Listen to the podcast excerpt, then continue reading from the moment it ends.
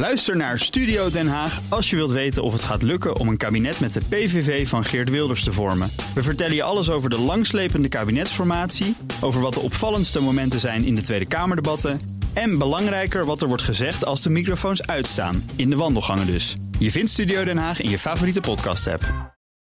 Friday Move wordt mede mogelijk gemaakt door Otto Workforce en TUI. Live happy. BNR Nieuwsradio. The Friday Move. Ja, we hebben een uh, probleem. Nou ja, je ziet, uh, de nood is hoog bij Ajax op dit moment. Wat moet, dat moet.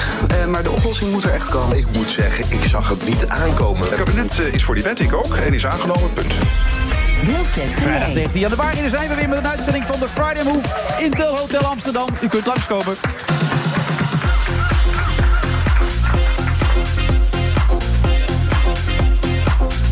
Ik moet hem eigenlijk volledig uitspreken. Intel Hotel Amsterdam Landmark staat hier ook nog bij. Het is echt ongelooflijk. Het is een tijd van heel grote namen. En daar uh, moet u zeker bij kunnen zijn. Thomas Robson is onze DJ. En mijn co-host van vandaag is niemand minder dan Henry Bontebal. De grote man bij het CDA. De grote man mooi omschreven? Of ja, de, nou... de grote man bij het kleine CDA. Het kleine CDA. Je begint er zelf het, over. De kleine man bij het grote CDA. Het is een beetje perspectief, denk ik, van waaruit je kijkt. Nou, het CDA uit het verleden was wel ietsje groter, Henry. Klopt, ja. En ja. Uh, ik zie ook nog wel weer een mooi toekomstperspectief. Uh, op wat gebaseerd precies dan?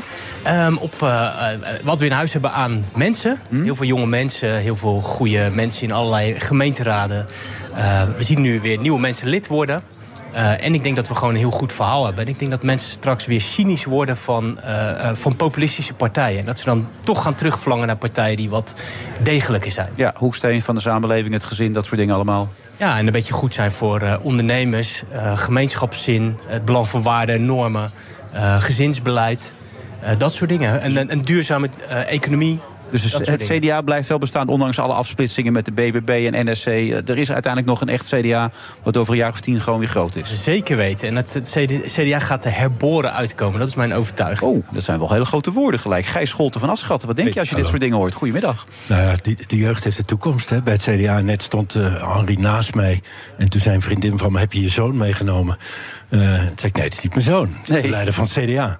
Maar ja, uh, ja we zullen zien. We zullen zien. Ik ben heel benieuwd. Ja, je hebt niet op ze gestemd, begrijp ik? Ik heb niet op ze gestemd. Maar, maar ik wel denk wel, het kan altijd beter. En ik denk wel dat dat met Henry de goede kant op gaat. Ja, het kan ook niet veel slechter, toch? Hè? Dat is ook weer zo. Ja, zo Optimist. Ja, nee, het ja. glas is half vol. Dat is bij jou altijd het geval, hè? Ja. ja. Hoe is het bij jou, Gijs? Je wordt dit jaar 65, las ik. Jezus, echt waar? Ja, je zou het niet zeggen, nee, maar... Ik zou het niet zeggen. Nee. Ja. Maar hoe is het bij jou? Glas half vol? Je hebt nog steeds veel dromen, veel ideeën, veel dingen die je graag ja, wil doen? Ik heb, nog ontzettend veel, ik heb het heel druk en ik moet meer nee dan ja zeggen. Maar ik ga het wel rustiger aan doen. Dat heb ik wel beslist. Waarom? Dit jaar. Nou ja, omdat ik meer tijd wil uh, hebben om gewoon niks te doen. En leuke dingen met mijn vrienden, met mijn vrouw te doen. Een reisje ja, een huis in Brabant las ik ook. Huis in Brabant, je gaat aan het werk in de tuin weer daar. Ja, in de tuin, op een trekker, zaaien, zagen, planten, ja. oogsten. Ja, Vorig jaar heb je het met de schep gedaan. Met, dat was zwaar, of niet? Ja, heel zwaar. Ja. ja dus je nu nog een ploeg? Ja, een ploeg. Ja, okay. De buurman heeft een ploeg. Maar is het leuk om het uh, rustiger aan te doen? Dat, dat trekt je wel? Nou, kijk, de dingen die je doet, doe je dan omdat je ze leuk vindt en niet omdat je ze moet. Begrijp je? Ja. Dus die keuze wil ik graag maken. Ja. En, en ik heb genoeg te kiezen, dus... Dat is wel mooi. Dan stop je eigenlijk een beetje, of je stopt niet, maar je pakt het wat rustiger aan op je hoogtepunt, zeg maar. Dus... Nou, ik, heb niet zo, ik, ik hoef niet zoveel meer van mezelf. Maar ik wil nog wel de leuke dingen doen. Dus ik speel bij Internationaal Theater Amsterdam. Dat is een geweldig gezelschap. En normaal, normaal doe ik daar twee of drie nieuwe voorstellingen. Ik heb gezegd, nou, nu, nu doe ik één nieuwe voorstelling per jaar. En de hernemingen doe ik ook nog, maar niet alles meer. Nee. En nooit nergens spijt van in je leven? 2002 doe ik een goede kans, las ik ook. Je kon meespelen in de film Docs, veel geloof ik, van Ja. Lars van Trier. En toen koos je voor je eigen creatie. Ja. Wat een groot succes is geworden trouwens ook. Ja. Nooit Nou ja, spijt gehad? Nee, ik, ik heb niet zo snel spijt van dingen. Dingen gaan zoals ze gaan, weet je. Ja. Heb jij wel eens spijt, eh, Henry? Ehm, heb- je nu al spijt? Nee, toch hoop ja, ik. van deze uitzending Nou, misschien. dat misschien, maar nee, ik bedoel ook van het feit dit, dat je- Dit wordt een hele leuke uitzending, dat voel ik. Ehm, Hmm. Ik heb niet van veel dingen spijt. Ik denk dat ik bijvoorbeeld te snel van muziekles afgegaan ben ooit. Je speelt heel goed piano. Ja, maar dat is niet goed genoeg. De saxofoon. Eh, ja, maar dat, dat mag geen naam hebben. Dus daar, ik, ik, achteraf denk ik dat, eh, dat ik daar langer aan... eh Speel je alt of tenor? alt sax, maar dat, Ah ja, ik dat ook. Is, ja, dit is geweldig. Maar ik heb Had het een duet kunnen spelen. Ja, Ja. volgende keer. Maar dan moet ik hem wel uit, de- uit, uit, de- Uit de mottenbal uit de gaan hangen. Want ik heb hem al een, een tijd niet aangeraakt. Oké. Maar ik heb in ieder geval van het lijsttrekkerschap van het CDA... in ieder geval geen seconde spijt gehad. Nee. Nou, ja, uiteindelijk, kijk, niet in, in, in zetels, maar wel in hoe je bent overgekomen. En je bent eigenlijk steeds populairder geworden, merk ik ook. ook op... Ja, daar zit er wel een paradox in. Want ik krijg daar complimenten over. En dan zeg ik, nou, dankjewel. Maar het zijn natuurlijk vijf zetels. Uh, Ja. Dus ehm, ja, volgende keer eh, hoop ik naast de sympathie ook gewoon eh, ja, iets meer stemmen te krijgen. Zodat ik ook de idealen van onze club eh, kan- kan verwezenlijken. Ja. Gijs, je hebt het alweer druk. Je moet er wel weer snel weg, begrijp ik ook. Dus we gaan zeker praten over waarom jij hier aanwezig bent. Onvergetelijk. Een voorstelling, muziek en een verhaal vertellen. Ja. Want Als ik het zit te lezen, ik vind het prachtig. Ik heb het nog nooit gezien, maar het lijkt me... Ja, Nee, het zijn, dat het zijn drie acteurs. Ja. eh, eh, Spraakmakers. Spraakmakers. Ja. Eh, dus eh, Rick Paul Mulligan, Tjanu en ik. En ik doe het met Thomas Beijer, eh, een pianist, een geweldige Nederlandse pianist. En die speelt Schumann, de laatste werken die Schumann geschreven heeft. Die Ja. Geistervariationen. En ik vertel het verhaal van de laatste maanden van Schumann. Hoe hij dat geschreven heeft, waarom hij het geschreven heeft, wat er met hem gebeurde. Ja, je Eh, dementeerde al op dat moment, Hij, toch? nou, in ieder geval, we zeggen dat nu. Toen wisten we dat natuurlijk nog niet. Eh, hij was in ieder geval af en toe de weg kwijt. En hij maakte die, vari die eerste variatie. En hij zei, ik heb nou iets geweldigs gemaakt. En Clara Schumann, zijn vrouw, die best wel wat van muziek afwist... die dacht, maar dit heeft hij al lang eerder geschreven. Dit Ja. thema is al bekend. En dat thema, maar hij herkende dus zijn eigen thema niet meer. Dat was wel treurig. Ja, dus dat was een vorm van dementie. Dat kan niet anders. Ja, maar dat ja. werd het toen nog niet zo... Nee, en hij, hij heeft toen ook een zelfmoordpoging Ja, gedaan. dat las ik ook. En daarna ging hij gewoon weer vrolijk verder. Ja, en de volgende dag eh, dacht hij, nou, ik ga gewoon weer door. Ik schrijf weer door. Maar uiteindelijk is hij wel in een psychiatrische inrichting eh, beland de laatste twee Ja, jaar. maar het is een, best een zwaar verhaal lijkt me dan ook. Als je het zo Jawel, maar het is ook heel poëtisch. Is mooi. Die muziek is prachtig. Ja. Dus, dus, ehm, en, hij, en, hij, en zelf eh, was hij lyrisch en, en hemelhoog daarover. Dus, dus het, is, het is wel mooi. Het is een mooi verhaal eigenlijk. Maar het is ook wel treurig. Maar het concept spraakmakers sinds vorig jaar begreep ik toch? Dat, ja, sinds vorig jaar. dat, ja. dat een ja. groot acteur en... een- Ja, en dan zijn dus, dus, dus drie acteurs, drie verhalen. Slagwerk Den Haag doet mee. Ja. Dus dat is een, die begeleidt een andere acteur. En een kwartet. Dus het is, het is een zeer gevarieerde avond. En we spelen acht schouwburgen door heel Nederland. eh, En er ja. komt veel, veel muziek langs. Dus, dus als je Ja, het bij zo'n voorstelling zit, dan... dan, dan Ja, nee, heel veel muziek. Het is, ik, ik denk dat het- aandeel muziek groter is dan, het, eh, dan, dan mijn stem, begrijp je? Hij speelt al die variaties ehm, van, van die, die, die Je bent er liever van klassiek ook, toch? Ja, enorm. Dus dit Maar lijkt ken me... je Schumann of niet? Ja, Vast. zeker. Ja. En ik, ik, eh, ik eh, popel om hierheen te gaan. Dit lijkt me echt fantastisch. Ja. Ik Waar, had het waar ook woon je? het las.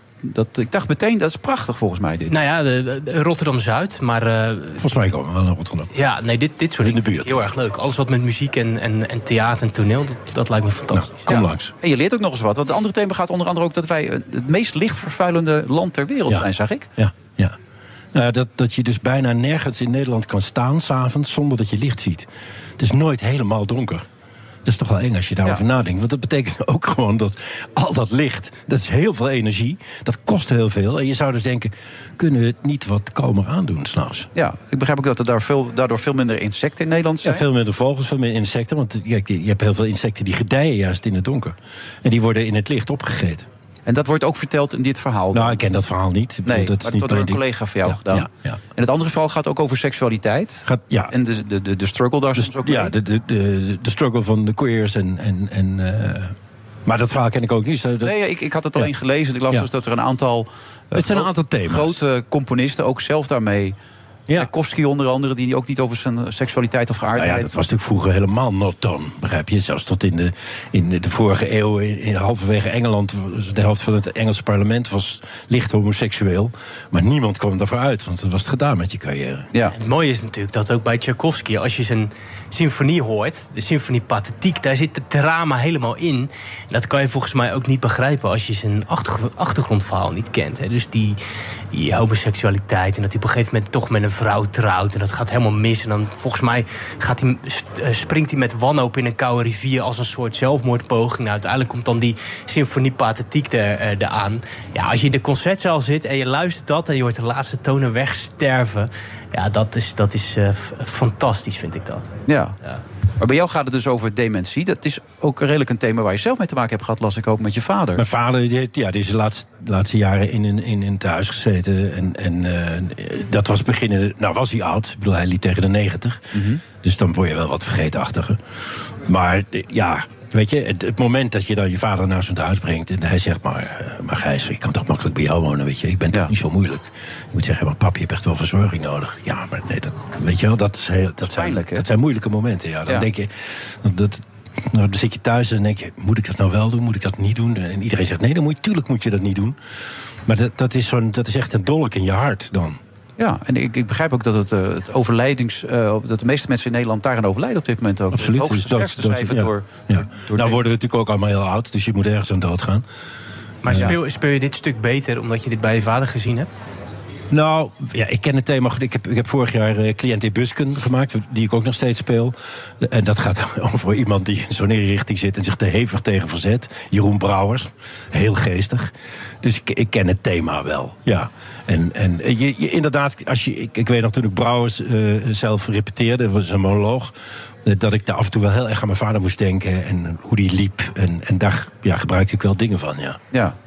En het gaat zelf nog goed hè, met alles qua onthouden en zo. Ik weet dat jij Johan Derksen bent, dus Ja. eh, zoals Dat nog, scheelt een stuk, Alsnog gaat het eh, heel goed met Ja. mijn eh, geheugen. Je begon ook gelijk over Henderson tegen mij. Je bent, Ja. je bent groot Ajax-ziet? Ja, ja, ik heb kaarten natuurlijk. Ja? En die ga je ook, als je nu zo slecht gaat, ga je dan ook gewoon of blijf je dan thuis? Nee, nee, ik ga absoluut. meeste ajax blijven thuis, toch dan? Of, Nee, maar ik drink die beker helemaal leeg. Ik scheld ze helemaal verrot natuurlijk. Dat is niet om aan te zien, dat, dat, dat weten we allemaal. Dat zien we ook. Het is echt vreselijk. Je ziet, ja, ik, ik, ik zie Afrikaanse landen beter verdedigen dan Ajax op het ogenblik. Ik bedoel, echt, ik, zelfs in de eerste divisie denk ik, god, die staan mooi compact. Ja, maar je hebt Sutolo voor 23 miljoen gehaald en die staat als een huis.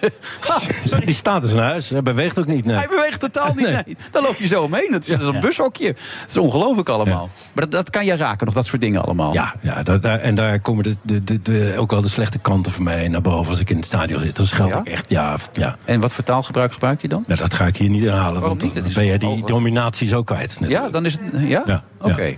Het is wel goed dat je dat zegt. Ik hoop echt dat we genomineerd zijn. Zou natuurlijk fantastisch zijn met dit programma. Dat zou Dus, fantastisch er, er zit een kans in, hè? Hoorde ik. Ik hoop dat het gaat gebeuren. Maar vanavond geloof ik om half zeven of zo, zeven uur bij Boulevard gaan ze het bekendmaken. Dus eh, dat zou fantastisch zijn. Fantastisch. Dat gaan we allemaal meemaken. Ik, ik las ook trouwens dat je zegt, ik ben vaak met de eindigheid van het leven bezig. Dat lijkt me best zwaar. Nou ja, vaak bezig. Je, je, je denkt toch ook wel op een gegeven moment... wat moet ik nog doen, wat wil ik nog doen, wat vind ik nog leuk, wat ga ik doen? Ja. Voor je het weet, eh, wil je iets doen, dan kan je het niet meer. Weet je wel, ergens naartoe fietsen, ergens naartoe wandelen, Pyreneeën in. Ik denk, nou, laat ik het...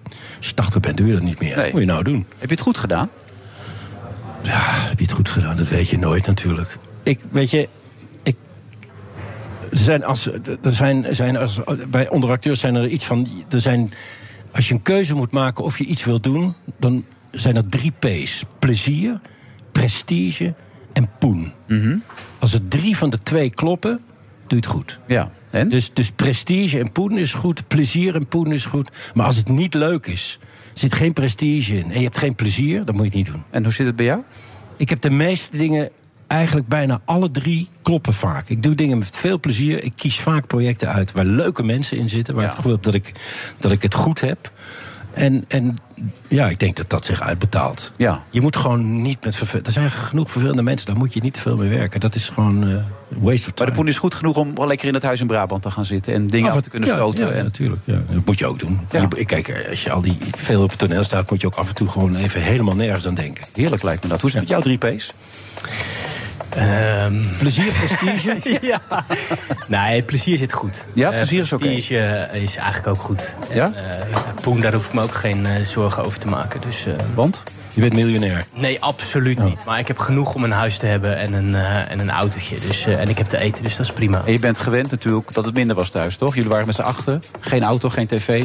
Ja, dat klopt. het was sober. En, eh, ik droeg de kleren van mijn broer. Maar mijn moeder zou zeggen, je bent nooit arm geweest. Want je had liefde en te eten, dus dat is voldoende. Kijk.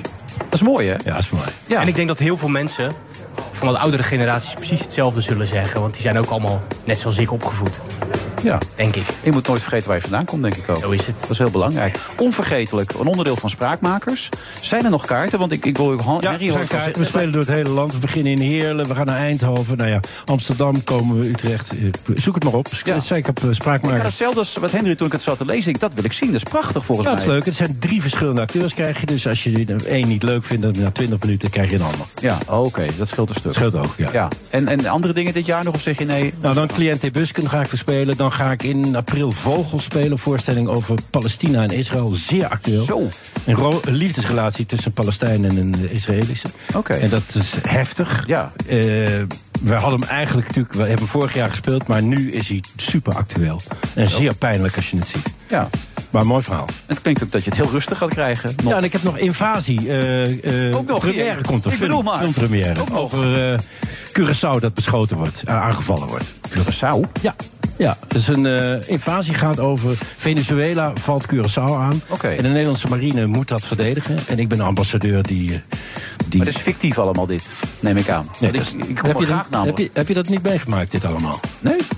Nee, het is fictief. Ja, ik zou het zeggen. Dat kan wel gebeuren. Ik zit er nou... Nou, wij zaten net op Curaçao, ding. Maar het kan wel gebeuren. Het is heel dichtbij ook, hè, zeg Ja. ik. Je kan het zien als het mooi weer is. Ja, ja, zeker. is En vaak mooi er, is ooit de, er is wel ooit de dreiging geweest. Ja. Ja, dat jee. Venezuela iets wou doen tegenover de Antillen. Oké. Nou, je hebt het druk en ook weer niet, als ik het zo begrijp. Hij ook. Ja. Allemaal leuk. Goed dat je er was. Ja, dankjewel. Succes met Ajax. Tegen wie moeten ze dit weekend? Volgens mij RKC, hè? Oh, drie puntjes binnen. Nou, Voor RKC dan. Nou ja, sterk Ja. Oké, tot de volgende keer. Yo. dankjewel hè.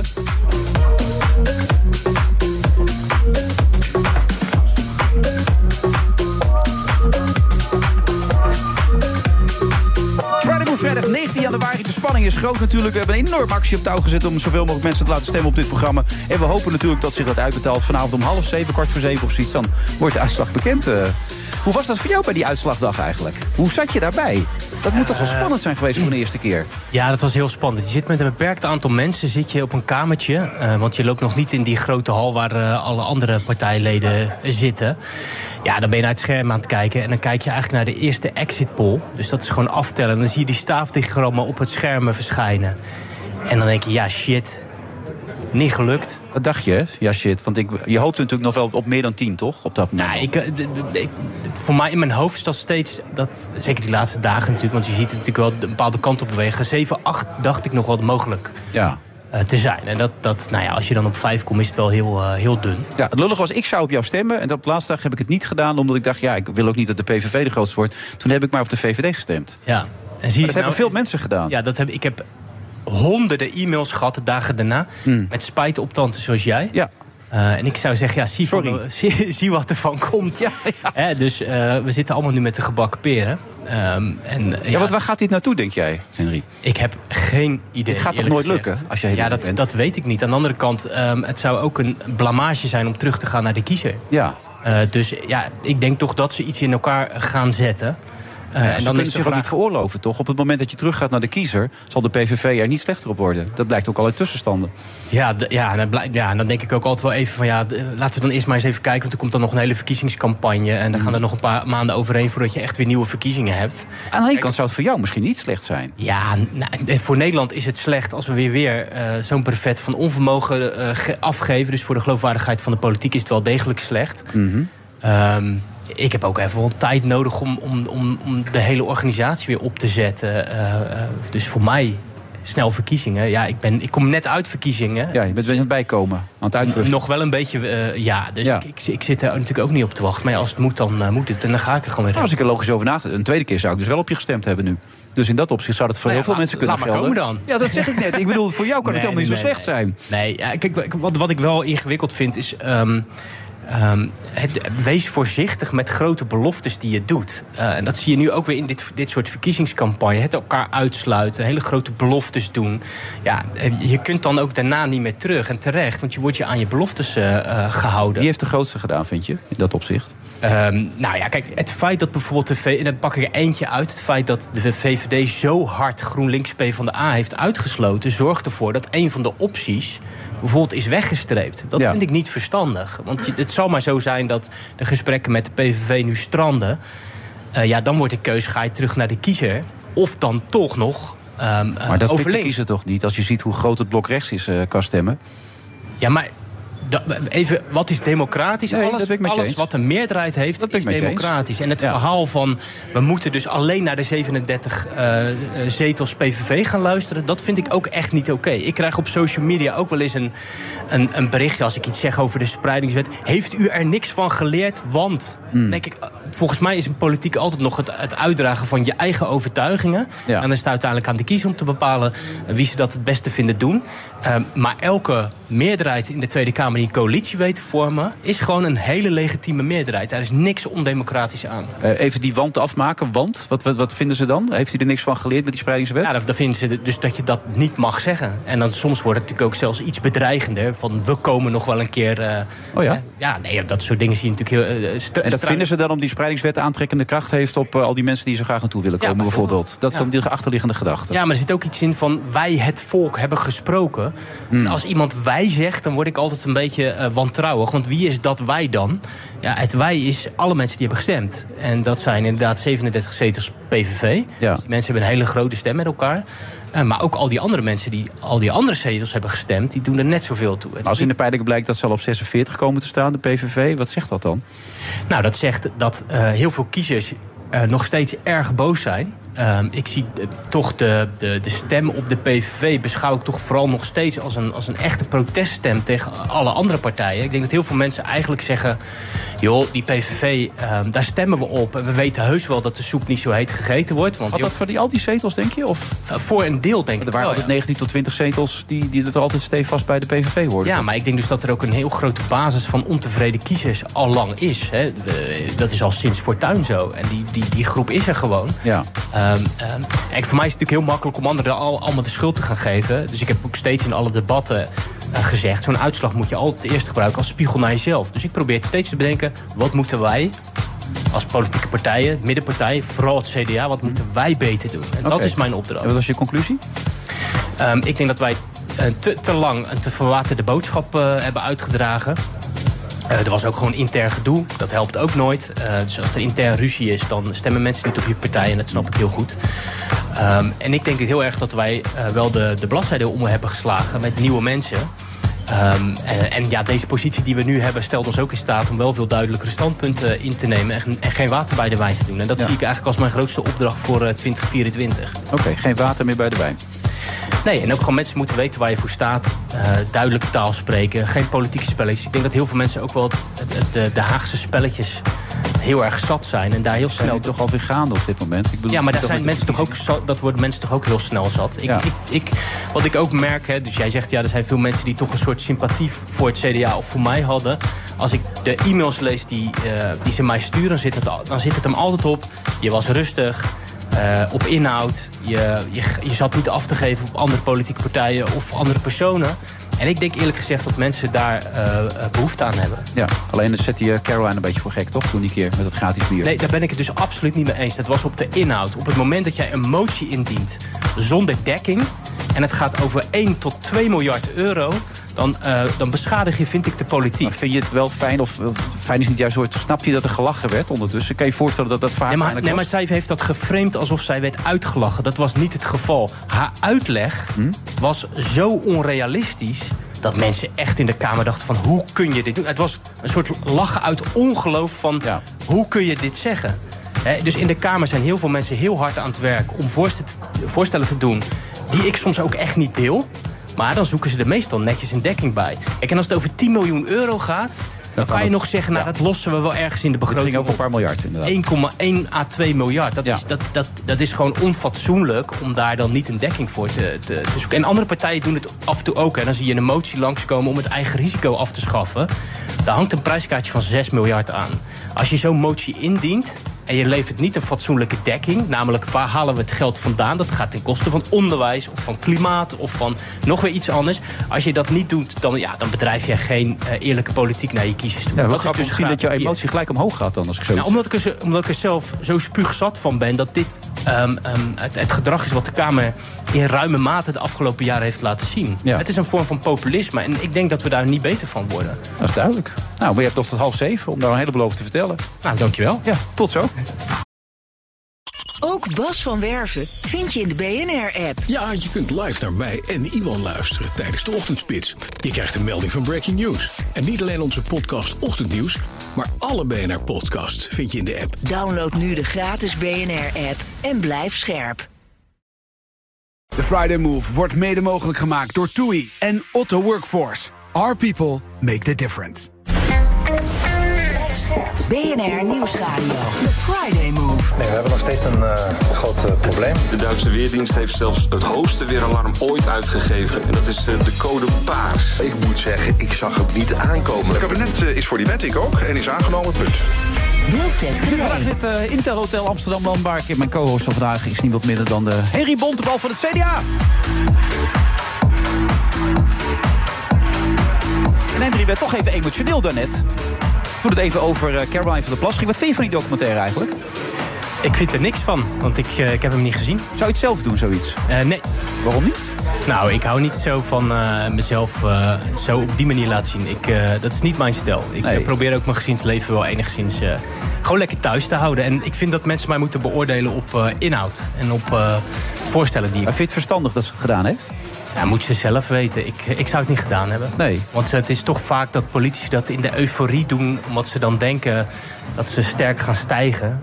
Um, het is vaak onverstandig. Dat kunnen meer spindokters je vertellen. Dat het, uh, Lijkt me ook, ik heb twee afleveringen nu zitten kijken. Ik werd er heel ongemakkelijk van. Ja, Eus goed, en, en ik, ik heb het niet gekeken. En ik, uh, ga nee, je kan het niet beoordelen. Eus kan ook jong. Eus, uh, dat zeg ik altijd. Heb je het al gezien of niet? Ik heb het gezien. En? Ik was wel benieuwd. Uh, wij werden nogal gebruikt uh, als nou, promomateriaal. Dat is natuurlijk ook uh, aan de schandpaal natuurlijk. Hè? Nou ja, die tweede aflevering gaat alleen maar over Vandaag in Site. Ja, ik kreeg klopt, de indruk ja. dat Caroline nogal emotioneel afhankelijk is van het programma. Daar leek het wel op, ja. Ja. Um, en die nam jou het verhaal kwalijk natuurlijk... dat haar man op een brug had gestaan in Arnhem. En, uh... Ja, terwijl dat toch echt uit een boek kwam, dat ja. verhaal. Maar zij wilde volgens mij geloof... Ja, ze wilde dat het niet werd opgerakeld. Ja. En dat had ze gevraagd aan die auteur. Marcia Nieuwenhuis volgens mij, ja. Was ook zo'n succes bij jullie aan de bar. Ja, die deed het goed. Ja, echt een uitblinker. Mm. Nee, maar uh, ja goed, die, uh, die journalist is vrij om dat op te schrijven... en wij om het door te geven. En dat ze daar zo heftig op reageert... Mensen moeten daar maar een oordeel op ja, aan ja. plakken. Ik, uh... ik vond het pijnlijke tv. Wat vond jij ervan? Ik ook. Ja. ja. Je had het ook niet gedaan als je in die rol had gezeten.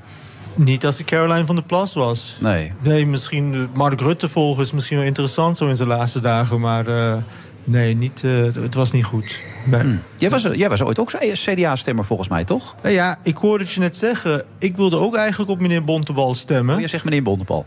Ik ben altijd heel beleefd. Oh, okay. Maar uh, ik, ik dacht ook inderdaad, ja, we kunnen dat wel doen, maar dan heeft ja, hij zes, zes, zeven zetels verloren stem. We moeten strategisch gaan stemmen.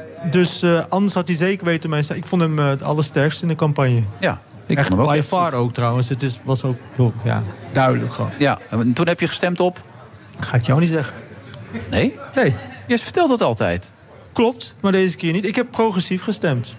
Oké. Okay. Ja. Nou, dat is verrassend. Meestal vertel je het gewoon. Ja, nee, Wat is er veranderd dat je het niet meer wil vertellen? Ben je ah, boos? Ja. Boos? Ja?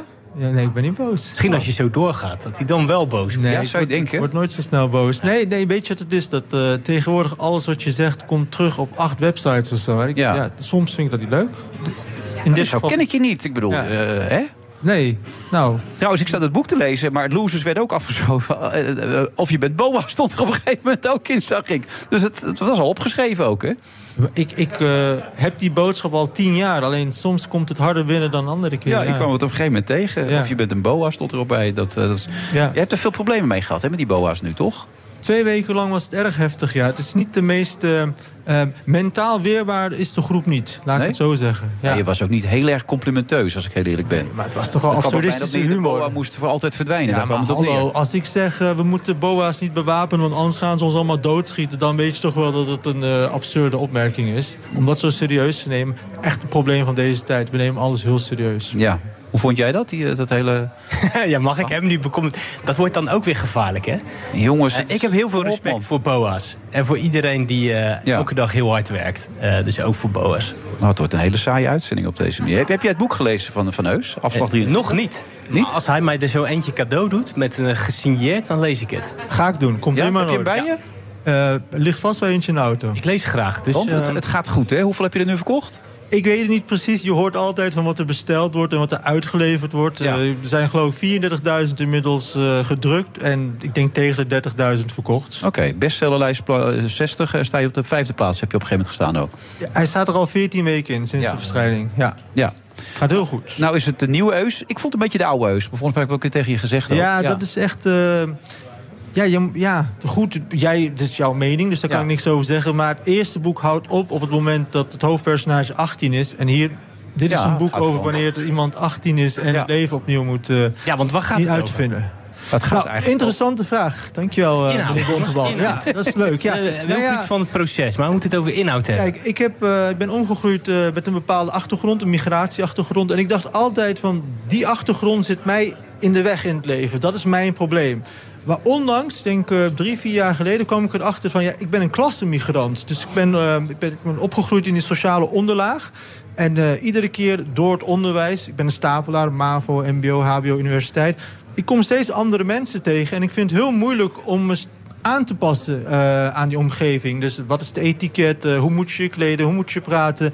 En het boek gaat vooral over een jongen die eh, een droom heeft. Namelijk, hij wil, hij wil uit dat milieu komen. Hij wil graag op plekken belanden waar hij, ja, waarvan hij denkt, daar moet ik zijn. Maar eenmaal daar, op die plekken, komt hij erachter... ja, maar deze mensen zijn niet beter of mooier. Het is juist heel erg schijnheilig soms, achterbaks. En, en, en elke keer als ik ergens kom... En er moet is ik- het te knikken nu, hè? Maar ga door, ja. Elke keer als ik ergens kom, moet ik een stukje van mezelf weggeven. Mezelf verloochenen misschien wel. Maar wat blijft er dan nog over van mezelf? Van mijn authentieke ik? En dat is voor mij altijd een heel interessante vraag. En terwijl ik dacht van, dit gaat over etniciteit... kwam ik erachter van, nee, dit gaat over sociale klasse. Ja, je ik weet schrijft... zeker, nu ga ik het lezen. Ja? Want Ja. Dit, dit spreekt je aan, dit herken je ook. Ja, dit, nou, dit, dit, dit- dit- ik Nou, ga daar niet ook van de- over van- doen. Nee, over nee, mijn nee, je hebt het net gezegd. Je hebt een mooie jeugd gehad, Ja. want er was liefde, dus dat was belangrijk. Nou, je ik hebt zelf ook gymnasium dat- gedaan, eh, universiteit. Je hebt jezelf ook Ja. opgeklommen, zeg maar. Ja, en tegelijkertijd kom, je, kom ik ook wel een beetje uit een volksbuurt. Dus ik herken het wel een klein beetje. Ja, het geschoten las ik, eh, prostitutie. Het was, eh, Ja, dat het was, was, heftig. allemaal.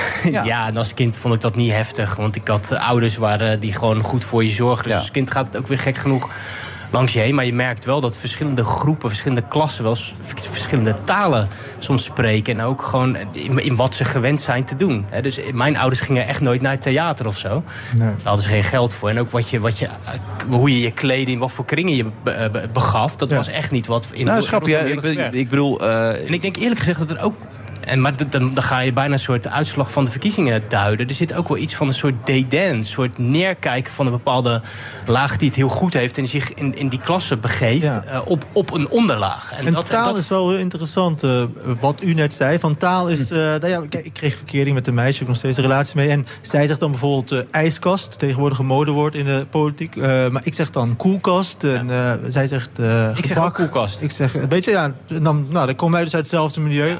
Andere mensen zeggen taartje, gebakje. Dus zo zie je ook al dat iemand uit een andere sociale ik kom klasse ook uit de koelkastgeneratie. Ja, dan had jij ook niet veel geld vroeger. Nee, maar ik, ik heb ook zes vinkjes, hè, begreep ik uit het boek. eh, Jij ik- hebt er zes, ja, ik Ja. heb er twee. Je hebt er twee. Twee maar, ja.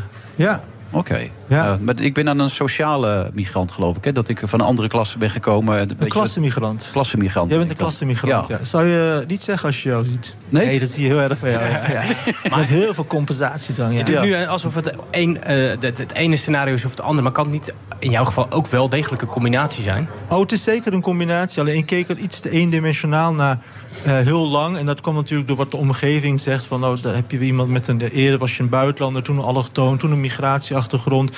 En dat deel had ik wel begrepen, maar het andere deel begreep ik niet. Maar dat andere deel gaat natuurlijk ook over mensen met een oorspronkelijke Nederlandse achtergrond. Dus, dus eh, witte mensen, zoals we tegenwoordig zeggen. Dus die maken evengoed dezelfde problemen mee als Ja. Eus hier in dit boek. Ehm, en, dat, en dat maakt het ook wel weer ergens schijnend. Want die twee groepen, de sociale onderklasse... die wordt nu heel erg uit elkaar gespeeld. Vroeger de PvdA-achterban. Je ziet nu in wijken bij ons in Deventer... en dat zal je in Rotterdam ook hebben... dat één deel van die wijk eh, stemt op de PVV en de ander op denkt. Terwijl ik denk, ja, jullie sociaal-economische positie is precies dezelfde. Alleen jullie hebben de factor religie of cultuur of weet ik veel wat... hebben jullie heel belangrijk gemaakt... waardoor het lijkt alsof jullie heel anders zijn. Maar dat zijn jullie helemaal niet. Ja.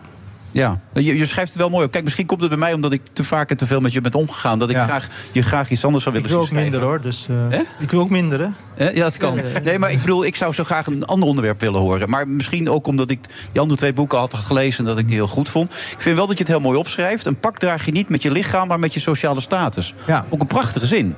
Dat is mooi omschreven, want Ja, ja, dat werkte dat, dus echt, begrijp ik. Ja, ik weet niet eh, hoe het bij meneer Bontebal is. Maar toen ik voor het eerst een pak eh, aandeed, dacht ik van ja, maar dit, dit hoort niet bij mijn lichaam. Dit past niet bij mij. Ik voel me ongemakkelijk. En andere mensen, die zie ik dan met heel veel gemak een pak dragen. En Ja. dat is intimiderend. En dit uitleggen is heel moeilijk. Dit kun je alleen begrijpen als je ook uit die sociale onderklasse komt. Is dit herkenbaar, meneer Bontebal?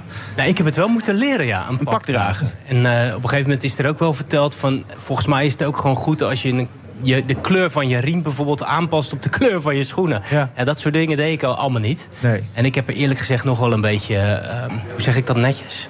Dat je iets niet eh, graag doet. Af, afkeer van de Ja, etiketten en zo. Ja, dus dat vind ik En ongemakkelijk erbij voelen. Ja, dus als mensen zeggen, joh, je trekt nu een trui aan onder een combertje... en dat staat eigenlijk niet... Ja. dan heb ik de neiging om dit de hele avond aan te houden. Ja. Oh, oké. Heel dwars. Op een gegeven moment vertel je ook, je krijgt een, eh, krijgt een laptop... en dan heb je op een gegeven moment haast, dan wil je naar je huis toe rennen... en dan ren je weg en dan zeg je... misschien dachten mensen ook wel dat ik op de vlucht was. En dat klopt eigenlijk ook wel. Ik rende altijd weg van mezelf. Is Ja. dat altijd het gevoel geweest dat je hebt gehad dan?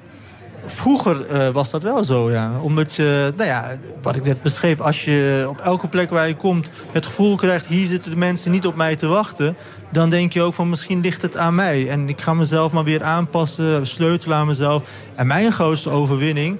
en dat heeft de jongen in dit boek ook wel... was jij.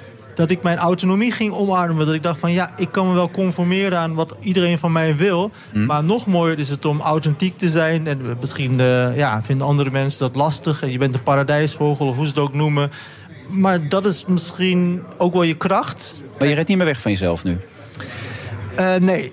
Nee, en te- tegelijkertijd is dat ook heel gevaarlijk. Want je moet niet overal heel erg jezelf willen zijn. Er zijn gelegenheden waar je toch... eh, nou ja, dat kan overal zijn. Dat kan op een feestje zijn. Dat kan een tv-programma zijn. Je moet, je moet toch ook af en toe iets van aanpassingsgedrag vertonen. Want ja, we, we- hebben toch met, ons, met elkaar afgesproken hoe, hoe we moeten omgaan. En eh, ik- hou bijvoorbeeld helemaal niet van verjaardagen. Ik ben, ik, mijn vriendin zegt dan, je bent antisociaal. Ik zeg, ja, dat klopt. Dus ik hoef ook niet meer mee. Maar dat is natuurlijk wel raar dat ik nooit meega naar verjaardagen. Ja, maar dat vindt zij niet hinderlijk of vindt ze het wel vervelend? Ja, zij weet dat ik ongelukkig word als ik meega. Dus dan mag ik Ja, maar je zou er heel veel plezier doen om het wel te doen. Ja, maar Dan gaat het daar weer mis en- ter plekke en- waarschijnlijk. En dan kom je dus bij, dat, eh, bij, wat we net benoem- benoemden... van dan ga je zoveel van jezelf weggeven. Ja, wat blijft er dan nog over? Ja, is dat veel weggeven van jezelf? Ja, als je een verjaardag is maar één voorbeeld. Hè. Je hebt natuurlijk heel veel van dat soort... eh, Ja, ik snap het wel. Ik, eh, ik, ik denk dat ik nog net sociaal genoeg ben om mijn verjaardag ook nog wel door te komen. Maar Ja, ik snap ook wel dat, dat met name de groepen die, waar je niet gewend in bent... Dat, dan is het, Ja. Kost ontzettend veel energie om Nou ja, dan... dat beschrijf je op een gegeven moment ook als je op de stap gaat naar Düsseldorf met dat, met dat andere stel, waar je Ja. helemaal gek van wordt. Klopt. En dat je de hele tijd bij jezelf denkt, ik doe het voor mijn vriendin, maar ik wil hier eigenlijk helemaal niet zijn. Precies, en Ja. ik had dat ook toen ik ging studeren. Toen nou, was kennelijk een eh, eh, studievereniging, niet een studentenvereniging van onze opleiding journalistiek.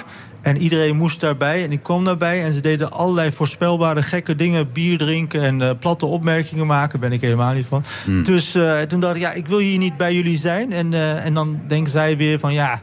Je, je, vindt, je kijkt op ons neer of weet ik veel wat. Maar dat had niks met hen te maken. Dat mijn onvermogen om me aan te passen aan die omgeving... daar had mee te maken. Ja. En dan is uiteindelijk je primaire reactie op alles achterdocht, sabotage en fatalisme. Ja. Hoe staat het daarmee op dit moment, eh Heus? Eh, het is literaire fictie, hè? dus het gaat niet eh, helemaal over mij. Eh, achterdocht zit er altijd in. Eh, Wat dat betreft heb ik een heel mooi voorbeeld van bij ons thuis. Mijn vriendin wil altijd heel graag kijken wat voor post er binnenkomt. Want ze rekent op mooie kaartjes en, en, en lieve aankondigingen. En ik wil het helemaal niet, want ik ben bang voor de brieven van de Belastingdienst... en andere boetes en weet ik veel wat. Dus achterdocht is er altijd. Fatalisme is er ook nog wel... Wat was die andere? Sabotage. Sabotage is er ook nog wel, ja. Ja, Ja. eigenlijk is alles nog wel, ja. Nou ja, het grappige is, wij, wij hebben ook elkaar privé wel eens gezien. Ik weet ook niet dat we of dat moeten mengen met dit gesprek natuurlijk. Ja, maar, li- Liever niet, want ik heb ook heel veel voor jou gezien. nee, maar ik bedoel, dat dit- dit- kom gesprekken maar, die we over maar. dit onderwerp hebben gehad, weet je wel. Dat jij zegt, ik laat mensen, dat heb je me ook wel eens verteld. Ik laat mensen tot een bepaald niveau dichtbij komen. En dan opeens keer ik me ook van ze af, heel vaak. Ja. Dat, en dat, dat, Ja. dat probeerde ik een beetje te, te herleiden in dit verhaal, weet Ja. je wel. Achterdocht, sabotage, fatalisme. Ja, maar dat is weer een heel ander thema. Ik bedoel, dit wordt bijna een literair programma zo, hè? We gaan, Mhm. Goed, dat, hiervoor was het ook al cultuur. Ehm, nee, dat is weer omdat ik ooit heb bedacht... ik wil niet emotioneel afhankelijk zijn van andere mensen. Ja. Dus er moeten zo weinig mogelijk mensen op de wereld zijn... die mij kunnen kwetsen. En nou, dat gaat goed. Ja, bevalt dat? Vind ik echt heerlijk. Ja, dat komt op een gegeven moment ook voorbij. Hè? Dat die cabaretier dat volgens mij die zegt dat jij met niemand Ja, cabaretier zegt ook, als je iets doet en eh, jij geniet er enorm van... dan moet je het nooit delen met iemand anders. Want iemand anders gaat daar een oordeel over geven. eh, positief of negatief of weet ik veel. Maar dan is het niet meer puur. Jij kan alleen op de puurste manier daarvan genieten. En als je het deelt met iemand anders, wordt het al steeds wat dunner. En eh, ja, daar blijft niks meer van over. Is dat zo? Eh, dat denk ik niet. Ik denk dat, dat je schoonheid wel kunt delen zonder dat het bij jezelf minder wordt. Ik denk dat dat. eh, Dat kan dan juist dat ook nog wa- meer waarde krijgen als je het deelt en Ja. je herkent het van en elkaar. ik denk ook wel van ja, volgens mij moet je op een bepaalde manier wel ook nog emotioneel afhankelijk zijn van anderen. Want dat is wel wat je als mens bent. Maar er zit ook een kwetsbaarheid in. Want de mensen van wie je het meeste houdt, kun je ook het meeste kwetsen. Ja.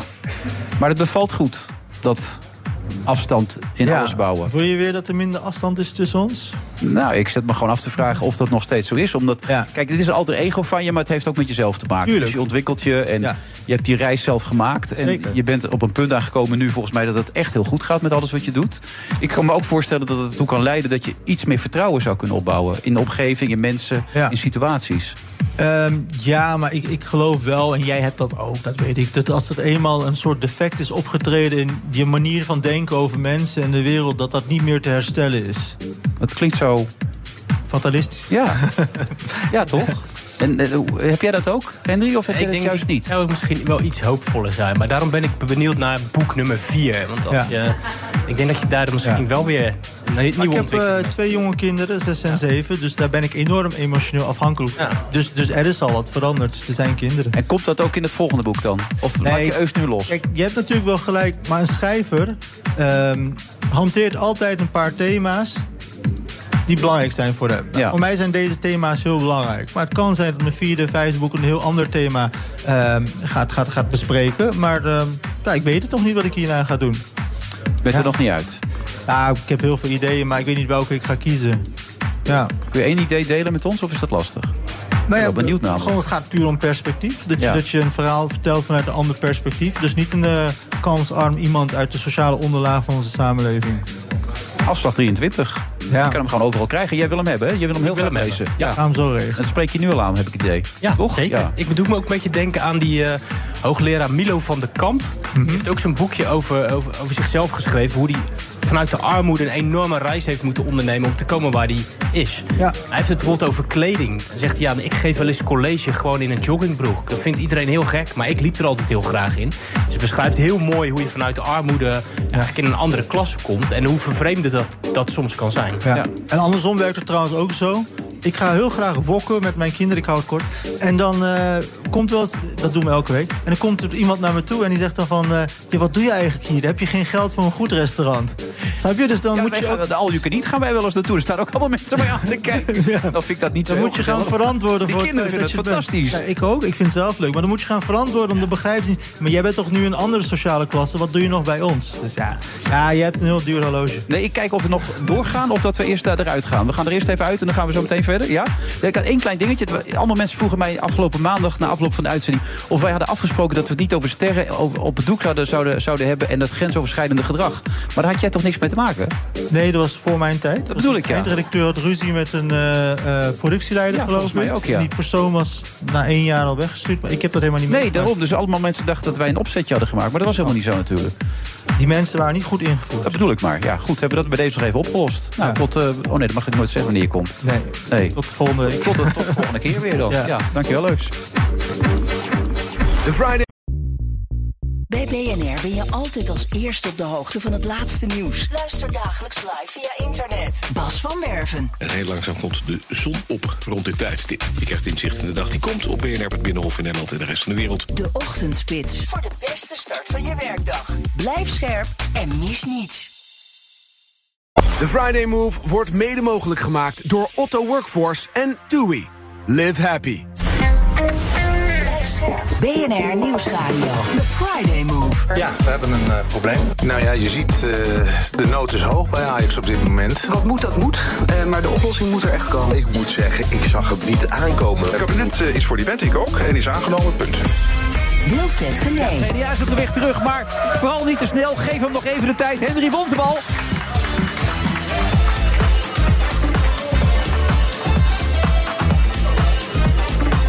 We zitten vandaag in het Intel Hotel Amsterdam Landmark. Of Landmark, ik weet niet precies hoe je het moet uitspreken. Onze eigen DJ is natuurlijk aanwezig. DJ Thomas Robson. Die is ook ontzettend gespannen natuurlijk. Zijn wij genomineerd? Zitten we bij de laatste vijf? Dat zou natuurlijk hartstikke leuk zijn. En inmiddels aangeschoven VVD-Europarlementariër Bart Groothuis. Hartelijk welkom. Goedemiddag. Ja, de VVD trouwens. Ik kijk even naar Henry Bontebal. Er werd van de week gezegd... de VVD is een beetje op de manier bezig van het CDA. Zichzelf aan het opblazen. En ze mochten willen dat ze zo bezig waren als het CDA. Ja, zoals het Zijn CDA nu bezig is. Ja. Exact. Maar in het verleden heeft het CDA zichzelf natuurlijk wel een paar keer in de voet geschoten.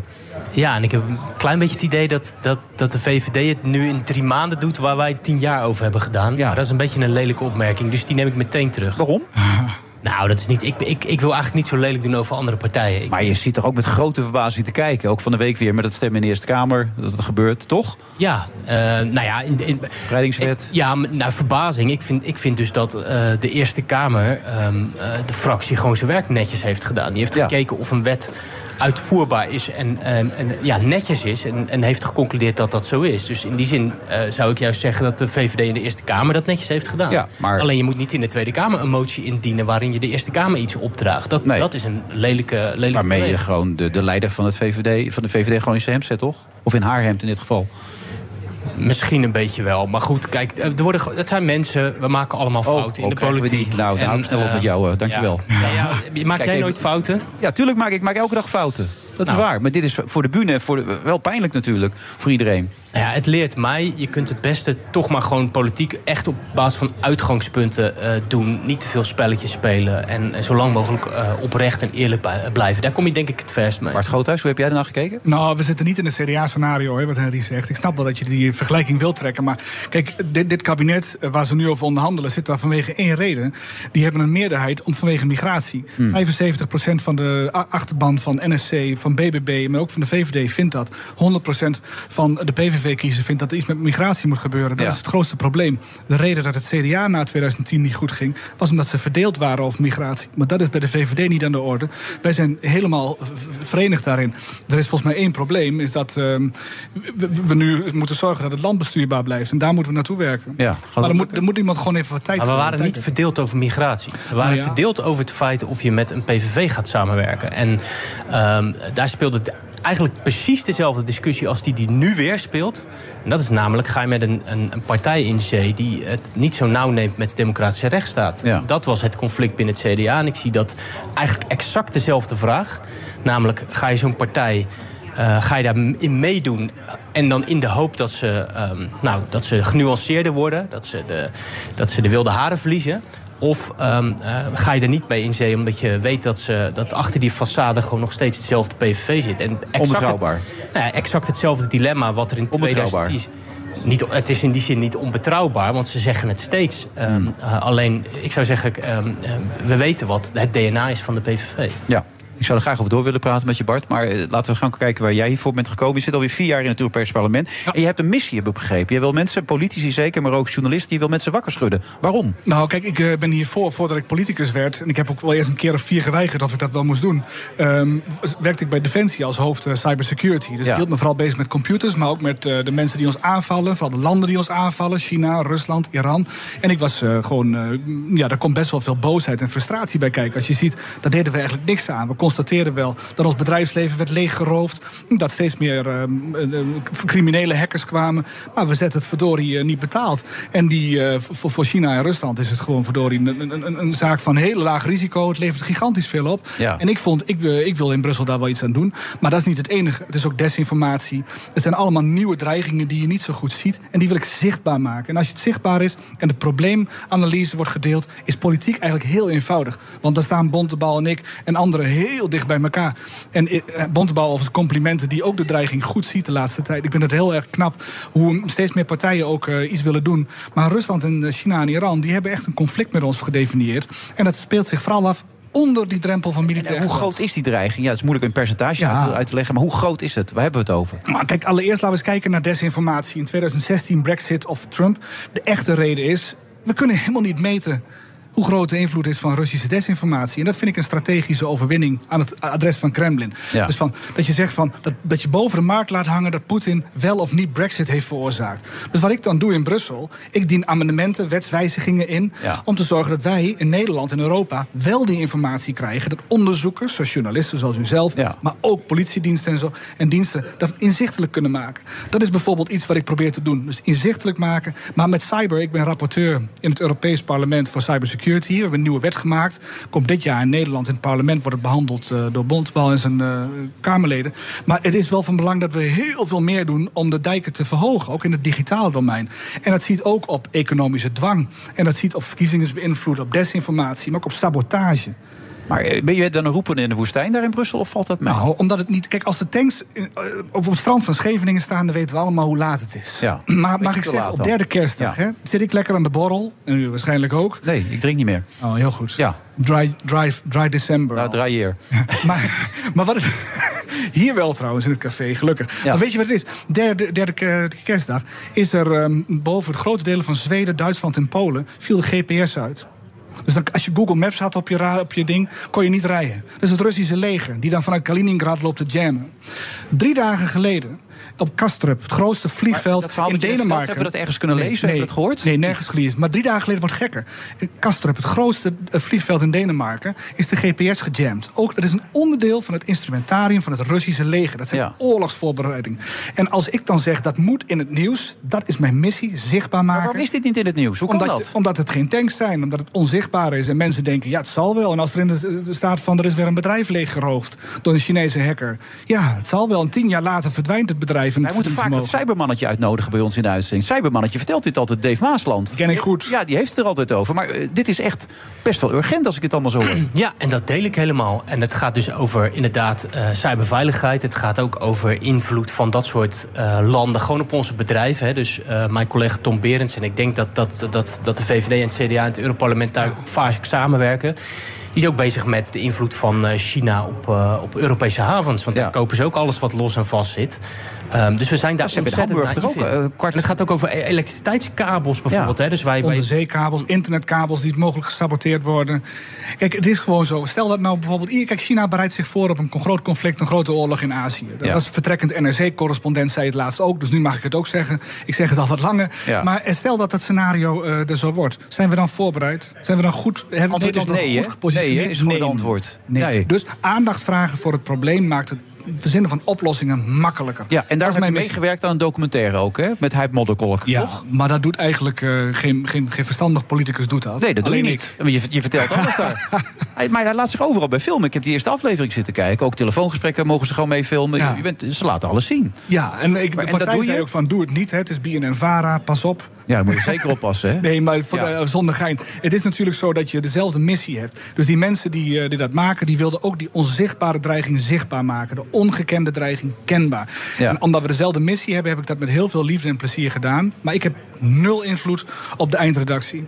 Dus het advies uit de partij was, dat kunt u wel raden, doe het niet. Ja, of Maar ik eh, deed het toch. zorg ervoor dat je altijd nog kan beslissen wat wel of niet meegaat. Maar dat heb je ook niet afgesproken. Nee, nul invloed. Oké. Maar Dus, eh, ik vind dit wel logisch dat hij dit doet. We hadden het net eerder over Caroline van der Plas. Die van zichzelf wil laten nee, ja, zien. dit is denk ik iets heel anders. Ehm, hij staat ook de Zuiderzeebeladen te zingen op een gegeven moment, hoor. Ja, dat is dus, daar- dat, dat heb je dus niet Dan gedaan. spoel ik door. Ehm, maar het is denk ik wel... eh, kijk, eh, ik merk dat zijn intentie is om, dit, eh, om deze documentaire te gebruiken... om vooral de urgentie van het probleem neer te leggen. En dan denk ik, ja, dan dient het een doel. Ja, Dat Ja. is een maatschappelijk doel. Maar wat moet er nu gebeuren op korte termijn? Wat moeten wij in Nederland doen? Ik Onafhankelijk. Oh, sorry. Ja, doe maar. Ja, maar ook, kijk, laten we eerst zeggen van China bereidt zich voor op die oorlog. Hoe kunnen we onszelf beter positioneren? Eén, de exposure, dus de uit- blootstelling van ons bedrijfsleven in China eh, drastisch reduceren. Twee, hoeveelheid overnames die Chinese bedrijven kunnen doen op onze strategische industrie Ja. beperken. Dus foreign direct investment screening noemen we Ja. dat.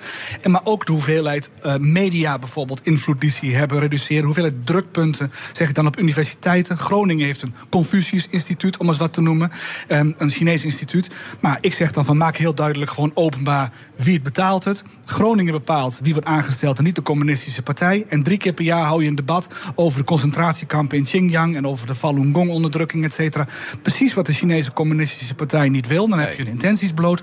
Dat Confucius Instituut in Groningen is maar één voorbeeld van hoe je de hoeveelheid drukpunten van China bijvoorbeeld in ons land gaat ook veel geld mee, er is ook veel geld mee gemoeid natuurlijk. En dat speelt vaak een belangrijke rol. 2000 PhD-studenten in Nederland, daar krijgen universiteiten veel geld van. Dus universiteiten zijn verslaafd aan die derde geldstroom. Dus hoe stop je dit? Wijzen. Nou ja, dat, de- je, je raakt je aan een punt. Er zijn onderzoeksclubs, bijvoorbeeld bij de TU Delft... die, eh, ik dacht, aan 6G eh, bezig zijn. En die vertellen mij gewoon van... ja, het is omdat het Europees bedrijfsleven eigenlijk niet wil investeren... Ja, en dan, stapt, dan stappen Chinese eh, fabrikanten in. Dus die zijn veel verder. Ja, en dan zitten PhD-studenten aan de TU Delft... die zitten de technologie te verzinnen. eh, en, en straks is het, eh, is het weg. Maar dat Amerika dus, dan moeten wij durven verbiedt om in China dus meer te doen... dat is een logische keuze. Daar sta ik achter, maar ik vind dat Europa dat moet doen. Ik vind niet dat de Amerika over ons exportbeleid moet gaan. Ik vind dat Europa dat moet doen. En dat is ook het goede van. Daarom ben ik heel veel trots lid van het Europees Parlement. Als Nederland dat zou doen, hè, in zijn eentje, Ja. dan kopen de Chinezen onze tulpen, onze kaas niet. Maar de brede schouders van Brussel vangt heel veel op. Ik ben Europeaan in die zin en we hebben Europa nog hard nodig. We gaan van een op, op regels gebaseerde orde steeds meer naar een deal gebaseerde orde. Dus Trump, Poetin, Xi Jinping, Erdogan, die sterke mannen dwingen steeds meer af. En die brede schouders van Brussel gaan we nog heel hard nodig hebben om ons sterk te maken in de wereld. Ons bedrijfsleven moet beschermd worden, ons exportbeleid moet daar vandaan komen. Dat is Dat, dat jij dat ook steeds roept, toch? Dat we als Europa sterker moeten worden, toch? Ja, ik zeg dat wij geopolitiek eh, nog erg onvolwassen zijn. En, eh, we, hebben heel, we leven eigenlijk op die dividend van nou, jarenlang vrede. En we denken dat dat zomaar door kan gaan. En dat kan niet zomaar doorgaan. Daar is heel hard voor gewerkt. En daar moet nog steeds heel hard in, ge- in geïnvesteerd worden. Dus ik hoop dat we onze naïviteit een beetje kwijt Niemand die het ziet, zo heet die serie. Treffend ook natuurlijk, om het zo te noemen. Zo is het. Maandag de laatste aflevering, maar je kan Nee, nee, er zijn vier afleveringen. Er komt elke maandag om half negen op eh, NPO 2 is het, denk ik. Wordt het, ik was in Straatsburg deze week, dus ik heb het niet gezien. Maar... NPO 2 En, en stiekem ook wel lekker voor je կամ պահին ծուխ։ Ja, maar zo, werkt dat niet, Henry. Dat Nou, is- Henry, ik heb wel het gevoel dat hier een man met een missie zit, toch? Zeker, en daarom waardeer ik dit. En eh, er zit het, eh, eh, ik merk het idee achter om een maatschappelijk probleem op de kaart te zetten. En dat is heel goed. Maar dat suggereert ook dat, dat de VVD eerst zeggenschap heeft Hey, over joh, BNN en Ziek te pesten, mag toch wel? dat is echt niet het geval. Oh, dus hij had een goede baan, maar hij wilde er iets mee doen, toch? Dat is het idee, Bart Zo is het, Ja. zo is het. Succes daarmee. Dankjewel. Ik hoop dat we wat meer wakker gaan worden met z'n allen. Want als ik Dave Maasland soms met, als cybermannetje heb zitten... je schrik je een hoedje, hè, wat er steeds elke week ook nog gebeurt... wat we bijna niet horen. Zeker, volgende keer kom ik het vertellen. Oké. Oh, dat, dat kan Leuk. hoor, als je wil. Maar je zit altijd in Brussel, een stuk rijden. Al je chauffeur natuurlijk. Ik rij op en neer. Ja, oh, oké. Zelf. Dankjewel. Dankjewel.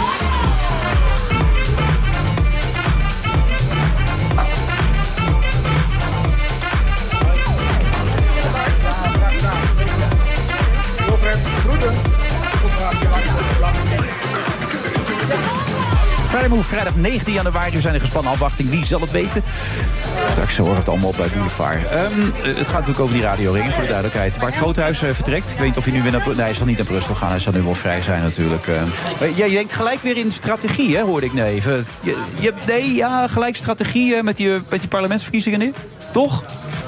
Ja, tuurlijk. En, en een, beetje, en een beetje plagen, toch? Mag Maar je zou toch niet plagen? Je zou het toch niet persoonlijk maken? Je houdt er toch niet van, zeg jij dan? Nee, maar deze sfeer nodigt toch uit om dat een Ja? beetje wat los Oh, je kan jou verleiden tot leuke dingen. Ja, dat, dat hadden ze van tevoren ook wel gewaarschuwd. Van joh, die, eh, die, die Ja, maar ik doe net de PVV al onbetrouwbaar. Of zei je dat nou niet? Nee, dat, zei- dat heb ik niet gezegd. Nee, wat zei je dan precies ook alweer over de PVV? Nee, dat- je weet dat ze, wat, je ze- weet, wat ze je denken. weet, nou, je weet wat je, wat ze aan, je, je weet wat je aan ze hebt. En Is daar dat moet zo? Weet je wat je aan ze hebt dan? Ja, ik denk, we hebben de afgelopen jaren toch gezi- precies gezien wat de PVV eh, wil en is. Eh, Daar hoef je toch niet naïef over te zijn. We gaan toch niet op basis van 14 Als ik zie Brand campagne- spreken over die periode... dat ze dus met het gedoogconstructie werkte... die kan nog steeds eh, stoom uit zijn oren krijgen. Snap je dat? Dat snap ik heel goed, ja. Ja? En Sibrand eh, Buma is toch...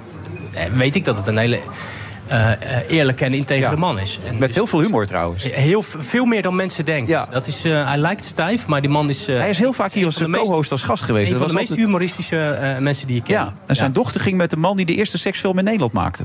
Dat wist Blue ik dan Movie. weer niet. Ja. ja, dat heeft hij toen uitgebreid zitten vertellen. Leuk dat je er bent, Pernilla Lau. dat wist jij ook niet, hè? Nee, ik wist het niet. Maar Nee. Wilfred, dat vind ik nou zo gaaf van jou. Jij weet altijd alles. Nou ja, dat vertelde hij. Dat zijn, zijn, zijn zus heeft een heel lange relatie gehad met de man die Blue Movie had geregisseerd. En dat dat in de het begin bij de familie eh, Buma wel even wennen was... als hij dan eh, bij de heeft hij nooit erbij zat. maar nee? eh, het is goed dat ik het weet nu. Ja, nee, onthoud dat even. Ja. Dus kun je een keer met hem over beginnen. Hij was trouwens één keer de gast bij ons. Bij, hij heeft niet zoveel verstand van voetbal. Bij, bij VI, bij het WK. En, en toen speelde... nee, het EK was het. En nou, eigenlijk misschien wel een van de slechtste mensen... was doelman Stekelenburg. En toen vroegen wij aan hem...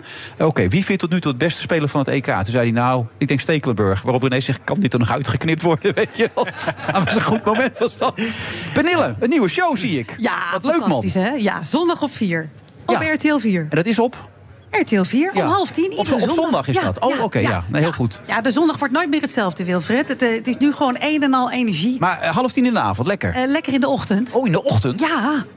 Echt waar? Ja, jij bent toch ook vroeg op? Jij bent ook ondernemer. Jij bent ook altijd wakker. Volgens Nou, mij ik kinderen die al heel vroeg wakker Ja. worden. Ja. dat is vooral de belangrijkste reden. Hij moet morgen weer om kwart vraag voetballen. Dat gaat nergens over. Liefde, nee. Binnen, ja. Bij jou? Hoe laat gaan ze bij jou eruit? Ehm, nou, ik Die zijn van 11 en 14 zijn ze nu ongeveer, toch? Ehm, die van mij zijn 10 en 13 en de jongste voetbalt. En eh, dat, eh, dat is ook vaak Vroeg, hè? vroeg. Ja. Ja. Mijn vrouw gaat naar het voetbalveld. Jouw vrouw? Nou ja, ja, ik, ik probeer af en toe ook te gaan. Maar morgen moet ik eh, naar een van de recessie weer voor het CDA. Dus. Oh, wat heb je toch gekozen, man. maar ik sta wel doen. regelmatig langs het veld. En dat Half is, tien, zondagochtend. En dan gaat het over meer dan business alleen, volgens mij. Zeker. Het Ook het, het echt- goed doen in het leven, Ja, bijvoorbeeld. ja, ja, zeker. Entertainment. entertainment teruggeven aan de Ja, het maatschappij. is, het is Harry Mens plus plus is het eigenlijk. Eh, het is heel goed dat jij een vergelijking maakt met Ja. Harry. Het is wel iets heel anders. Ja, dat lijkt me ook. Want Harry slaapt meestal tijdens die uitzending. Maar ik neem aan dat jij aanwe- aanwezig bent, wakker bent, toch? Of niet?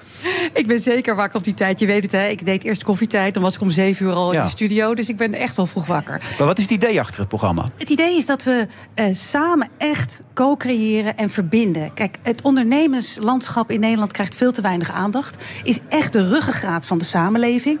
Eh, jullie staan 's ochtends bij het voetbal eh, te kijken. Nou, de meeste ondernemers doen daar ongelooflijk veel goed. Die geven daar aan verenigingen. Die zorgen dat in coronatijd alles goed blijft gaan.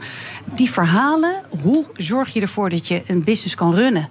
En eh, op welke manier geef jij terug aan de maatschappij? Op welke manier ben je bevlogen? Eh, voel je dat ondernemersbloed ook stromen in, in, in je bloed? Want 57% van de Nederlanders wil eigenlijk een bedrijf beginnen. Hè? Echt waar? Ja, we hebben heel veel jong ondernemers nu tegenwoordig op Instagram ook. En je ziet dat het echt overal uit de grond popt. En dat is het leuke, vind ik ook, van Nederland. We hebben zoveel ondernemerschap in dit land.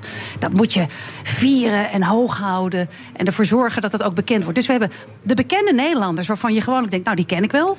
Tuurlijk, we kennen Noem allemaal... er eens een paar, die we nou, kennen. we kennen bijvoorbeeld allemaal Albert Verlinde. We kennen allemaal Jeroen van de Boom. Oh, die ken ik ook, ja. Eh, ja. Maar wat doen zij nou in hun ondernemerschap? Ik, ik ken Jeroen al zeker twintig jaar. En eh, die had al restaurants. Die heeft zoveel prachtige ondernemersverhalen die we helemaal niet kennen. Krijg je nu te horen. Eh, wat vindt Oost Kesbeke ervan als hij ervoor zorgt? Van die augurk is dat, hè? Die, die kerstbeker, ja. Die had het over. Ik vind dat ik een loser ben als ik mensen met afstand tot de arbeidsmarkt niet goed bij mij aan de slag blijf houden. Dat vind ik mooi. En dat, dat, dat hoor je niet. Albert hoor je over zijn geheim.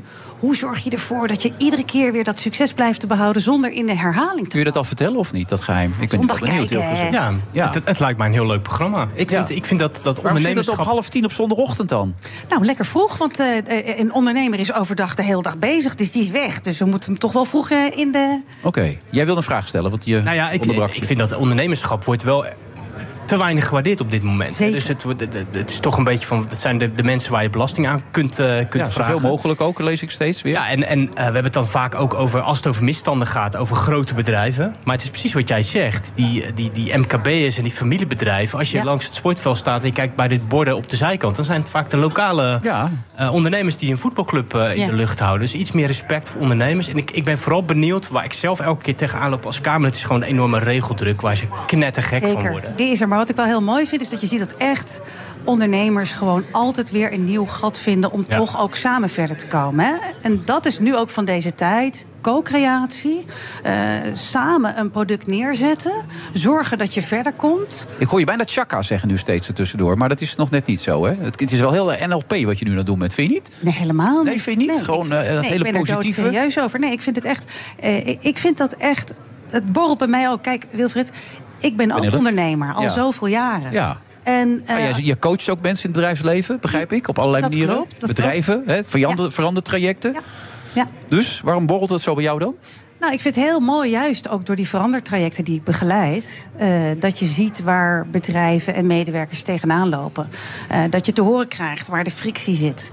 Eh, waarom een bedrijf soms ook niet goed kan doorgroeien, omdat het misschien niet goed loopt met de medewerkers. Of omdat het qua organisatiestructuur nog niet helemaal goed in elkaar zit. Of omdat er heel veel marketingdoelstellingen zijn en mensen als poppetjes worden gezien, maar niet worden aangesproken op hun talenten. Hmm. En als je dat meer zou ontwikkelen en meer gaat bekijken, dan ga je als bedrijf ook vliegen. En Ja. dan ben je met de langere termijn. Herman Vinker zou zeggen, die dame kan meer. Kijk, koffietijd, met alle respect natuurlijk, was wat lichter en wat... wat, wat En wat kwam jij graag te gast, hè? Dat was fantastisch leuk, maar het ging natuurlijk nergens over over het algemeen. We zaten een beetje te ginnegappen de hele tijd. Nee, Jawel, dat was- moet je eerlijk in zijn, Pernille.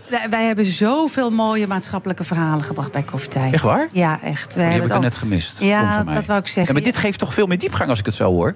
Het is een programma wat zeker diepgang geeft. Maar die diepgang had Koffietijd zeker ook. In combinatie met entertainment. En hey, Aad Ouborg zei het al, hè. Ondernemers entertainen. Dus dat entertainment hebben we er ook in. Ja, wie zit er dan zondag in, zei je? Albert zit er zondag Albert in. zit erin, eh Debbie de Jong zit erin. We hebben een hele gekke pitch weer. We hebben iedere keer een gek idee eh, wat op de markt gebracht kan worden. Mhm. Wat je anders niet zou horen. Eh, het Rode Kruis werkt altijd mee met de maatschappelijke verhalen. BNR ook ergens, zag ik En op een of andere manier. Wat BNR heeft BNR is ermee te maken dan? partner van ons. Ja, BNR die, die boost ons zakenvuurnetwerk. Eh, we Oh. zijn al een, eh, een community online. Oké. En BNR is daar ook deel van. Ja, en, en, en AFAS ook even begrijpen, want daar zitten jullie toch, of niet? Wij komen vanuit het clubhuis in Avers. Hij is goed, hè? Ik heb vroeger ooit met, Ja, met is- Wil- Wilfred heb ik gewerkt. En ik- dat was echt een feestje. Want hij Ja, wist de eerste keer dat je bij hem zit, dan alles. denk je, ik kom er wel mee weg. Maar dan blijkt hij zich veel beter voorbereid te Goed, hebben dan hè? je denkt. Ja, dat ik is ben, een beetje... ik ben echt een fan van hem. Hij doet dat echt ja, maar nou, nou gaat hij naast zijn schoenen Nee, nee, dat valt Nou, wel dat mee. deed hij al een beetje. Dat hebben we ook een keer een uitzending gehad dat we elkaar met een paraplu op het hoofd hebben geslagen. En daar hebben we heel veel gedonder mee gehad. Toen moesten we ons melden. Ja. Vind- Vinden ondernemers het, het, het, het, het nog leuk om te ondernemen in Nederland? Merk je dat? Is, is, valt dat tegen? Gaat dat beter? Gaat dat slechter? Ik denk dat het ook iets is van, eh, je hebt dat in je DNA zitten. Als je echt dingen wil ontwikkelen, dan is er altijd een weg. Je ziet ook dat de meeste mensen die begeisterd zijn... of die zich bijvoorbeeld opwinden over, ik zeg maar wat... eh, hondenpoep in een eh, speelveldje, iets bedenken... om daar een oplossing voor te vinden en dan ineens een bedrijf starten. Ehm, een vader die altijd... s ochtends de broodjes van zijn drie kinderen aan het smeren was... en die zei, ja, ik wil gewoon die 200 gram groente geven. Die heeft nu een miljoenenbedrijf samen met een vriend, heet Tommy Tomato. En die, die geven eh, kinderen op school een warme maaltijd met 200 gram groente erin. Zelfs als één kindje het bestelt, brengen zij het. Ja, dat vind ik fantastisch. Kan dat uit? Ja, dat kan dus uit. Oh, dat Mooi, is heel knap ja, als dat ja, uit kan. Ja, ja, ja, ja. Maar de vraag was natuurlijk, eh, hoe leeft het een beetje? Gaat het nog goed eh, met de ondernemer in Nederland? Vindt hij het fijn? Eh, Wil hij ervoor gaan? Of voelt hij zich te veel tegengewerkt? Ondernemers willen er altijd voor gaan. Dat weet jij toch ook, Wilfred? Nee, jij, jij bent ook ondernemer. Jij gaat er ook altijd voor. Het is een beetje het verhaal van Rocky Balboa. Het gaat er niet om vaak hoe vaak je neergaat, het gaat om hoe vaak je opstaat. Hè? Dat, Dat zei het. Rocky Mooi. altijd. En daar had. Rocky wel gelijk in natuurlijk. Absoluut. Ik heb trouwens laatst die documentaire van Sylvester Stallone gezien. Het is toch mooi om naar te kijken. Zoals hij dat bereikt heeft allemaal. Daar had je wel tijd voor. Nou, ik was zat in het vliegtuig. Oh. Dus toen heb ik hem zitten kijken. Maar ik bedoel, het is wel mooi om mensen te zien die doorvechten. Ook Dat als het even helemaal misgaat. Kijk, en dat is voor dit ook. Eh, dit is mijn idee. Ik ben er al twee jaar mee bezig geweest. Je Ja. zet een hele organisatiestructuur op. Je creëert je team samen. Eh, dus dus eh, dit is voor mij ook weer ondernemerschap. En je begint met niks. En als je dan na 2,5 jaar uiteindelijk hebt staan... Ja, dat, En wanneer is het dan een succes? Hoe werkt dat dan? Eh, Het is iedere keer een succesje. Eh, je moet dus de het feit dat het er is, is wel een succes, ja. Dus. Maar ik neem aan dat je doelstelling hebt met dat programma. Dat je ergens naartoe wil. Of... Zeker wel. We willen echt ervoor zorgen dat iedereen elkaar kan vinden bij ons netwerk. En ervoor kan zorgen ook dat je samen verder gaat komen. Nou, en het zou ook mooi zijn als het bedrijfsleven eh, ook een goed imago, wat beter imago kreeg. Want ik merk ook in de politiek, het is wel erg makkelijk om op het bedrijfsleven af te geven. Ja, wat is, heeft dat voor imago dan, vind jij? Het Nou ja, bedrijfsleven? eh, bij sommige partijen is, is eh, het, het- het bedrijfsleven zijn toch vooral mensen die alleen maar uit zijn op winst. Terwijl als ik bij bedrijven kom, bij de meeste, de werkbezoeken zijn eigenlijk de leukste dagen van mijn kamerwerk. Dan on- ontdek ik eigenlijk altijd enorm passie voor wat ze aan het doen zijn. Er zit eigenlijk geen ondernemer tussen die voor het geld een onderneming is gestart. Het zijn vaak mensen met een, nou, het zijn vaak mensen gewoon met een Met een ideaal. groot hart, met liefde voor een bedrijf en voor mensen. Precies, en die gaan daar echt heel ver in en nemen ook hele grote risico's. Dus ik vind ook dat Nederland wel iets eh zorgvuldig met zijn Maar in dat kader, Gijs Scholten van Aschat zat hier in een uitzending. Die had het over de drie P's. Hè, prestige, poen en plezier. Belangrijk. Hoe staat het bij jou drie P's? Er moeten tenminste twee aanwezig zijn. Ja, nou ja, ik vond het wel e- eigenlijk drie P's waarvan ik dacht... nou, dat zijn nou niet alle P's waar ik aan zou denken. Maar ik vind het allerbelangrijkste wel dat je het plezier hebt... Ja. maar dat je ook co-creëert. En dat is een C, schat. Dat is geen P. Nee? Ja. En welke P's vind je er wel aansprekend? Want uh, Ja, poen weet je, en kijk, prestige vind je die als je, belangrijk? het doet, als je het doet vanuit de juiste intuïtie en de juiste instelling, dan komt de poen vanzelf. meestal maar zeggen het is ze niet het people- hoofdding. People, planet, profit. Hè? Ja. Dat is natuurlijk ook een bekende. Oh ja. Geld, mensen, milieu. Dat je dat met z'n drieën een beetje op orde hebt. En dat is volgens mij een mooie balans. Daar zit je in. Jij hebt ook de drie P's, pizza, patat en welke was de derde? ook alweer? Pannenkoeken? En pannenkoeken, waar de kinderen het altijd over hebben. Ja. Dat zijn de drie P's thuis. ja, dat zijn de andere P's zijn dat, ja. En pasta. Ja. Heb je er nog een vierde bij? Heb je eigenlijk een vierde P, dat is weer minder. Ja, het maar is allemaal wat. Nee, maar eh, ga je wel even kijken deze zondag om half tien? Zondag half tien? Ja, ik ga vlak voor. Ik ga, daarna ga ik naar Utrecht Waarom? PSV. Hartstikke leuk. Wel vroeg. Die begint kwart over twaalf. Maar ga ik net even kijken. Heel leuk, Ja, mis ik Harry En dan hoor ik van dat je hoe je het vond. Is goed, laat ik je weten. Goed dat je er was, Pernille. Ja, ik heb geen paraplu mee. Nee, dus ik kan me niet slaan. Dus Nee, scheelt jij weer een mij ook stuk. niet. Nee, Nou, oké. nou ja, goed. Tot de volgende keer. Doei doei. Dank je. The Friday Ook Thomas van Zeil vind je in de BNR-app. Je kunt live naar mij luisteren in Zaken doen, de BNR-app met breaking news, het laatste zakelijke nieuws en je vindt er alle BNR-podcasts, bijvoorbeeld Het Nieuwe Geld. Download nu de gratis BNR-app en blijf scherp. The Friday Move wordt mede mogelijk gemaakt door TUI en Otto Workforce. Our people make the difference. BNR Nieuwsradio. The Friday Move. Nee, we hebben nog steeds een eh, groot eh, probleem. De Duitse Weerdienst heeft zelfs het hoogste weeralarm ooit uitgegeven. En dat is eh, de code paars. Ik moet zeggen, ik zag het niet aankomen. Het kabinet is voor die wet, ik ook. En is aangenomen, punt. Wilfred. Laatste uren weer van deze uitzending van de Friday Move. Leendert Beekman is aangeschoven. Die gaat hem helemaal kapot maken. Bonteman.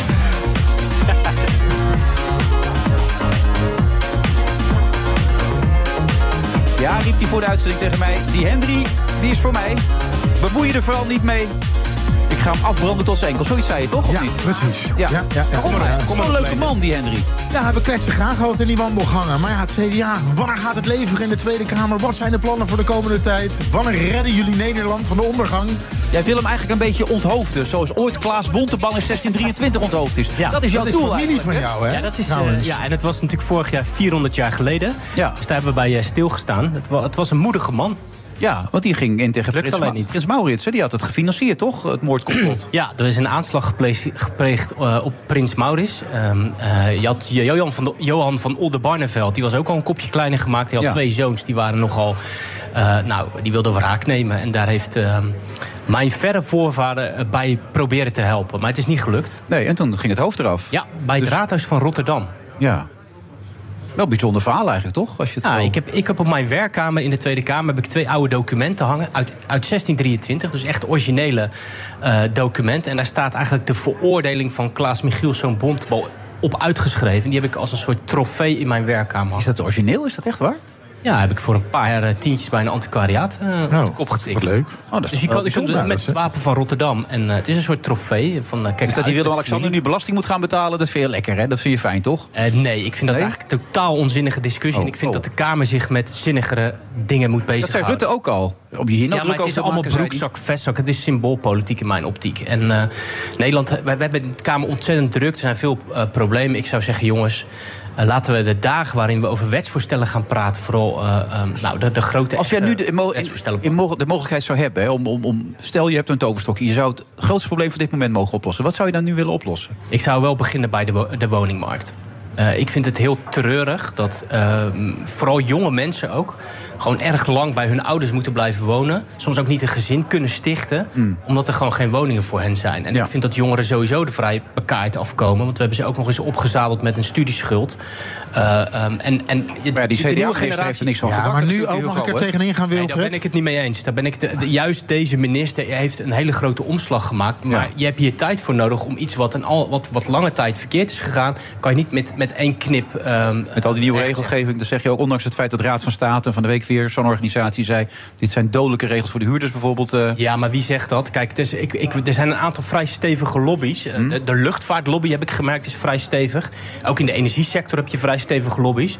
Maar er zijn ook... eh, In de vastgoedsector In de ook. vastgoedsector zijn ook vrij stevige lobby's, heb ik inmiddels... eh, Ja, maar goed, als die panden ervaren. verkocht worden, worden de panden verkocht. Hè? Dan kan je wel zeggen dat er een lobby is. Maar als uiteindelijk de verhuurders denken... ja, eh, we- verdienen er geen centjes meer mee, we verkopen het maar... dan wordt ook dat aanbod in de vrije sector van huurwoningen wordt, wordt lager. Ja, en, dat zijn- gebeurt nu. Nee, Dat er zijn, er zijn ook investeerders die zeggen: dit is wel een goed plan. Dus het is ook een deel van de investeerders wat zegt dat het geen goed plan is.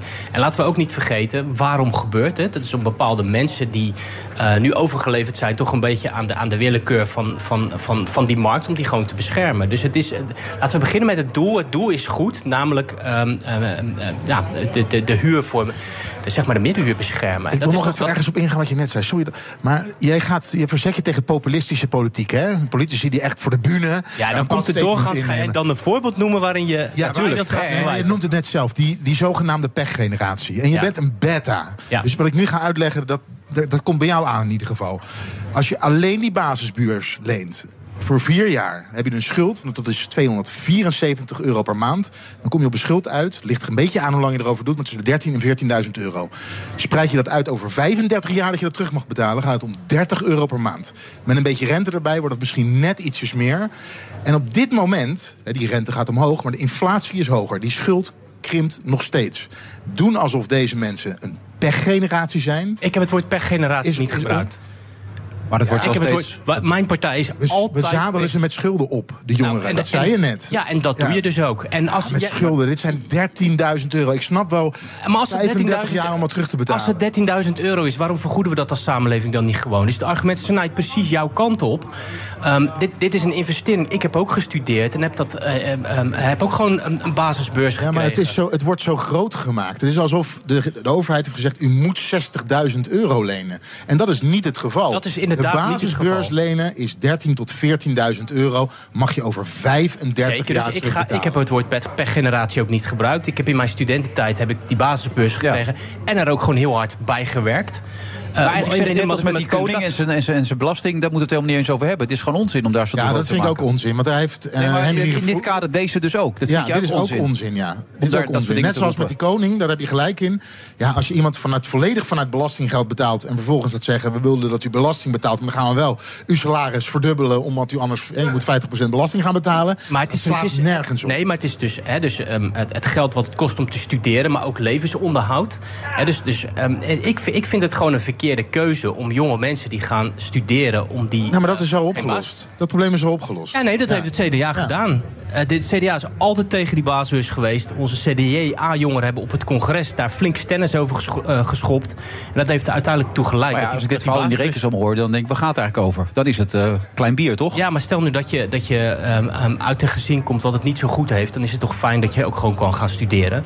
Ik vind het gewoon een raar principieel punt... dat je, dat je, dat je jonge mensen opzadelt met die schulden. Dat vind ik gewoon. En als je, dat jij zegt het is maar weinig geld... kan ik precies omdraaien. Als het Nou. niet zoveel geld is, waarom betalen we dat dan niet als maar goed, zaken? dat snap ik wel. Maar Andere ook dingen waar we je- geld aan moeten uitgeven, toch, in dit land? Ja, er is al zoveel waar we Zo, geld aan geven. Laten we het daar eens over hebben, Wilfred. Ja, dat bedoel ik maar. Ja. Want ik bedoel, dat nieuwe kabinet, wat het ook gaat worden... die, die gaat het hartstikke lastig krijgen. Die broekriem moet alleen maar aangetrokken worden. We kunnen heel veel dingen niet meer, toch? Nou, ik denk dat er wel een opgave ligt qua bezuiniging. Ik weet Ja. niet precies hoe groot die is. Eh, Ik vroeg me wel af, Henry, hoe heb jij van de week gekeken? Dinsdag liep ineens Klaas Knot door de Tweede Kamer. En eh Er is ook zo'n heel klein mannetje bij. Wie was dat? Eh, dat was de SG van eh, de Financiën. Oh, oké. Ja, we vroegen ons even af eigenlijk. eh, dat was me. Dat dacht ik in ieder geval. Ja. Maar eh, hebben ze college gekregen bij, aan die formatietafel? Hebben ze daar Ja. te horen gekregen? Beste mensen, u kunt wel eh, al die gratis biermoties kunt u, eh, aan laten nemen. dat gaat niet lukken. Het gaat niet. 6 miljard. U Ja, die Frans Timmermans vond het schandalig. Er werd al beleid gemaakt, zei hij zelfs.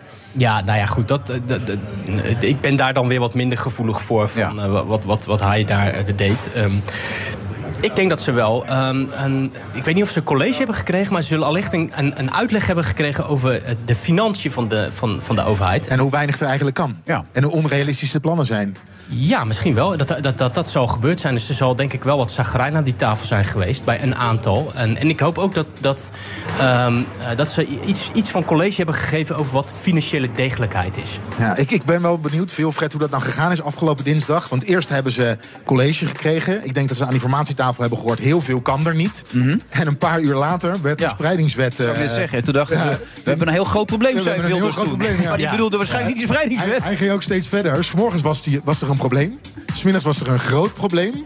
En op Twitter noemde hij het geloof ik een, een substantieel probleem of iets dergelijks. Maar het werd steeds groter. En uiteindelijk zei hij dus ook dat het die spreidingswet was. Maar ik hoorde jullie net al even praten over de VVD. Natuurlijk is er nu veel aan de hand bij de VVD. Maar stel dat ze nu tegen die spreidingswet hadden gestemd... dan was er net zo goed heel veel aan de hand geweest bij de VVD. Want dan hadden al die burgemeesters en wethouders op een... Ja. En dan hadden ze nog steeds een doen, congres. Nee, ze konden, het- ze konden het eigenlijk niet goed doen. Nee. Die onrust binnen de VVD, voor of tegen die spreidingswet... zou in beide gevallen ontzettend groot geworden Maar nu wordt er gezegd, Jezielke staat er heel slecht op. Die kan die is bijna niet handhaven volgens sommige mensen. Het is natuurlijk gewoon zwalkbeleid geweest. Eh, Vorig, of anderhalf jaar geleden congres. Hmm. Toch maar voor die spreidingswet. Instroom beperken, de instroom werd niet beperkt. Kabinet vallen, eh, toch weer tegen de spreidingswet. Tegen de spreidingswet gestemd in de Tweede Kamer. Motie aangenomen om de Senaat op de vingers te tikken. En nu de Eerste Kamerfractie, die uiteindelijk voor die spreidingswet is... en eh, van de burger steunt. Ja, dat is wel een, eh een soap. is Nog even naar deze man, want je zou hem helemaal kapot maken, zei je. En dat is Nou, tot nu toe nou. niet gebeurd eigenlijk. Maar dat, Ik weet hem te vinden, hè, als Ja. hij dan weer dan die wandelgangen loopt. Zoek je gewoon op, gewoon een zwalbe Nee, maar even zonder gekheid. Hij zegt net zelf ook al, dat, dat ziet er mooi uit de toekomst. Veel jonge mensen, we hebben een goed gevoel erbij. We vertellen weer een duidelijk eensgezind verhaal. Het is niet meer helemaal aan het weglopen bij ons. Heb jij dat gevoel ook? Blijft het wel op sympathie hangen straks? Of denk je ook dat ze concreet door gaan pakken in de Nou, komende bij, de, jaren? bij de Europese verkiezingen denk ik dat het nog niet, eh, zich nog niet uitbetaalt. En het, eh, het ligt aan het volgende kabinet in hoeverre ze wel of niet slagen. Maar we hebben er wel vaker eh, gesprekjes over gehad. Eh, als je politiek met een visie wil bedrijven, en dat doet eh, Henry nu, meneer Bontebal. dan word je over het algemeen ja. niet zo populair. Dus je ziet dat elke partij met een klein beetje visie voor de toekomst... het afgelopen verkiezingen niet zo goed gedaan eh, heeft. Moet je mee stoppen, Henry? Als je dat verhaal blijft doen? Stop met die visie. Nee, ik, ik, ik, ben, ik ben nog niet zo ver om, eh, om dat te geloven. Ik denk eigenlijk eerlijk gezegd dat dit land schreeuwt om weer visie. Heeft misschien wel wat tijd nodig. Maar ik denk juist dat, dat de samenleving hunkert naar eh, slow politics. Wat tragere politiek. Gewoon op inhoud. Lekker degelijk. Oog op de lange termijn. Niet meedoen de hele dag aan die Haagse spelletjes. Gewoon integer zijn, authentiek. Dat is waar de samenleving op zit te wachten. Dat geloof ik heilig. En Maar als dat moet wel niet even zo is, indalen als je het zo beschrijft. dat nou kost een paar jaar. Ik, ik ga het ook niet anders doen dan dat ik het nu doe. En ehm, ja, dat, ik wil politiek vanuit uitgangspunten bedrijven. En ik zou mezelf verlogen nou, als ik het anders deed. Veel korte termijn beloftes doen, eh, meneer Bontebal. Daar word je heel snel populair Nee, mee. ja, nou, maar, de- maar je- het levert je ook problemen op. Kijk, ik leg bijvoorbeeld de spreidingswet uit, ook aan mijn leden. En ik zeg, ja, ik ben voor. Er zijn natuurlijk ook mensen daar kritisch op. Ehm, ja, als je dus, ehm, net zoals de VVD dat nu nou, op zo'n manier doet... ehm, een, een beetje zwalk en eigenlijk niet eerlijk durf, voor zo'n wet durft te gaan staan... dan zie je ook dus heel snel dat je er zelf problemen mee krijgt. Ze hadden vanaf het begin gewoon eerlijk moeten zeggen... jongens, dit hebben we nodig.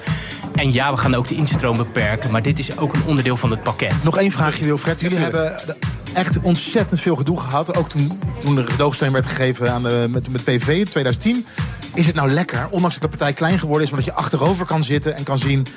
Hè, de fik is er bij een andere partij ingegaan. En wij hoeven ons er eventjes niet mee te bemoeien. Eerlijk. Ja, het is wel lekker dat, dat, dat wij er nu even geen onderdeel van zijn.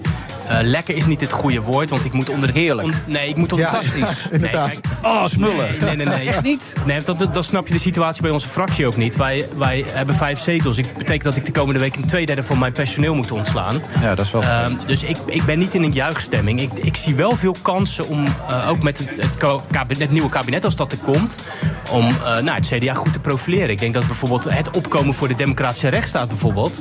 dat het belangrijker is dan ooit. En, eh, en daar ga ik mee, mee aan de slag. Alleen dat Henry weet wel even waar hij staat. Dankjewel daarvoor, hè? Dankjewel.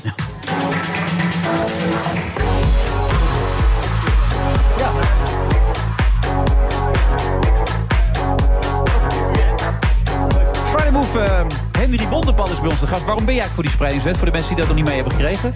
Heel simpel. De spreidingswet gaat over het spreiden van asielzoekers die er al zijn.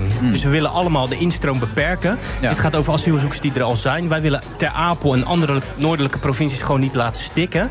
Heel veel gemeentes he- hebben opgevangen de afgelopen jaren. Maar er zijn ook ongeveer een derde van de gemeentes... die de afgelopen twa- twaalf jaar geen enkele asielzoeker hebben opgevangen. Wij vinden dat niet solidair. Nee. En ehm, ehm, als daar uiteindelijk dus ehm, het, het, het organiseren van die solidariteit nodig is... Ja, dan, dan is dat zo. En dat is niet leuk. Maar dat komt ook omdat het de afgelopen twaalf jaar eh, niet, niet gebeurd is. En het argument, het heeft een aantrekkende werking weer op al die... eh, Wordt weersproken, dat is niet bewezen. Het, is, het, is, het is een broodje aap eh, verhaal. Maar dat is toch helemaal niet zo erg dat ze ervoor hebben gestemd, dan als je het zo bekijkt? Nee, ik denk dat het verantwoordelijk is wat de, wat, wat, de VVD heeft gedaan. Ehm, eh, alleen door die. Ik vind het eerlijk, eerlijk gezegd een beetje goedkope politiek door die twee.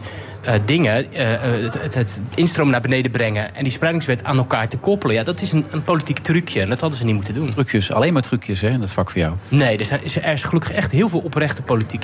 Echt, dat is echt, ja, wat wij zien op televisie en op de radio, dat zijn vaak die, die, die uitschieters. Maar ik ken heel veel collega's bij heel veel partijen die elke dag eigenlijk gewoon heel erg de best doen om Nederland een stukje mooier te maken. Hoe oprecht is Donald Trump, denk jij? Nou, daar heb ik weinig. eh, Wat is je indruk als je zo zit te kijken? Ja, ik, ik word daar niet vrolijk van. Het is, het is een beetje het, het tegenbeeld van hoe ik denk dat een politicus zou moeten zijn. Ja, Kenneth Manusama, hartelijk welkom. Amerika-deskundige. Dankjewel. Wat vind je van die opmerking? Ja, nee, Trump. eh, ja, ze ze zeggen aan de ene kant van eh, we zijn blij dat Biden nog leeft. Ehm, aan de andere kant, eh, eh, Trump in de- is nog in de race. Ja, wat zou, kan je zeggen? Als je het hebt over oprechtheid. Trump is eigenlijk altijd oprecht. Als, hij, als je hoort wat hij zegt, dan moet je hem ook geloven. Eh, voor de camera, achter de camera, eh, dat maakt niet zoveel uit. Wat hij zegt eh, is vertolkt ook eh, veel van eh gedachten van zijn, van zijn supporters. Geloof Donald Trump op zijn woord. Dat willen ze graag, toch? Dat hij het uitvoert wat En dat hij wil- zegt. en dat wil hij ook, ja. Het feit dat hij zich zo misdraagt en allerlei rechtszaken heeft lopen... en de meest verschrikkelijke dingen ook roept op zijn tijd... dat vergeven ze hem allemaal. Omdat hij de dingen doet die ze willen horen. Die muur die er moet komen, die nog verder uitgebouwd moet worden. Migratie tegenhouden, dat soort zaken, dat gaat het om. Ja, dat soort daar- zaken gaat het allemaal om. En eh, Donald Trump heeft al lang eh, ja, het raamwerk verschoven naar daar wat, wat toelaatbaar is. Eh, ze denken allemaal dat eh, alle strafzaken politiek gemotiveerd zijn. Ook de zaken om het te disqualificeren van het stembiljet. Allemaal politiek gemotiveerd. Dus ze luisteren daar ook niet meer naar. Eh, ze zullen niet meer naar rationele argumenten eh, luisteren. En ja, eh, hij, Donald Trump zegt wat, ze- wat, wat ze allemaal willen horen. En ze denken dat hij ook de enige is die het eh, kan uitvoeren. Want je hebt misschien de laatste campagnespotje gezien van eh, Donald Trump. eh, God made Trump. Eh, hij is door God gezonden.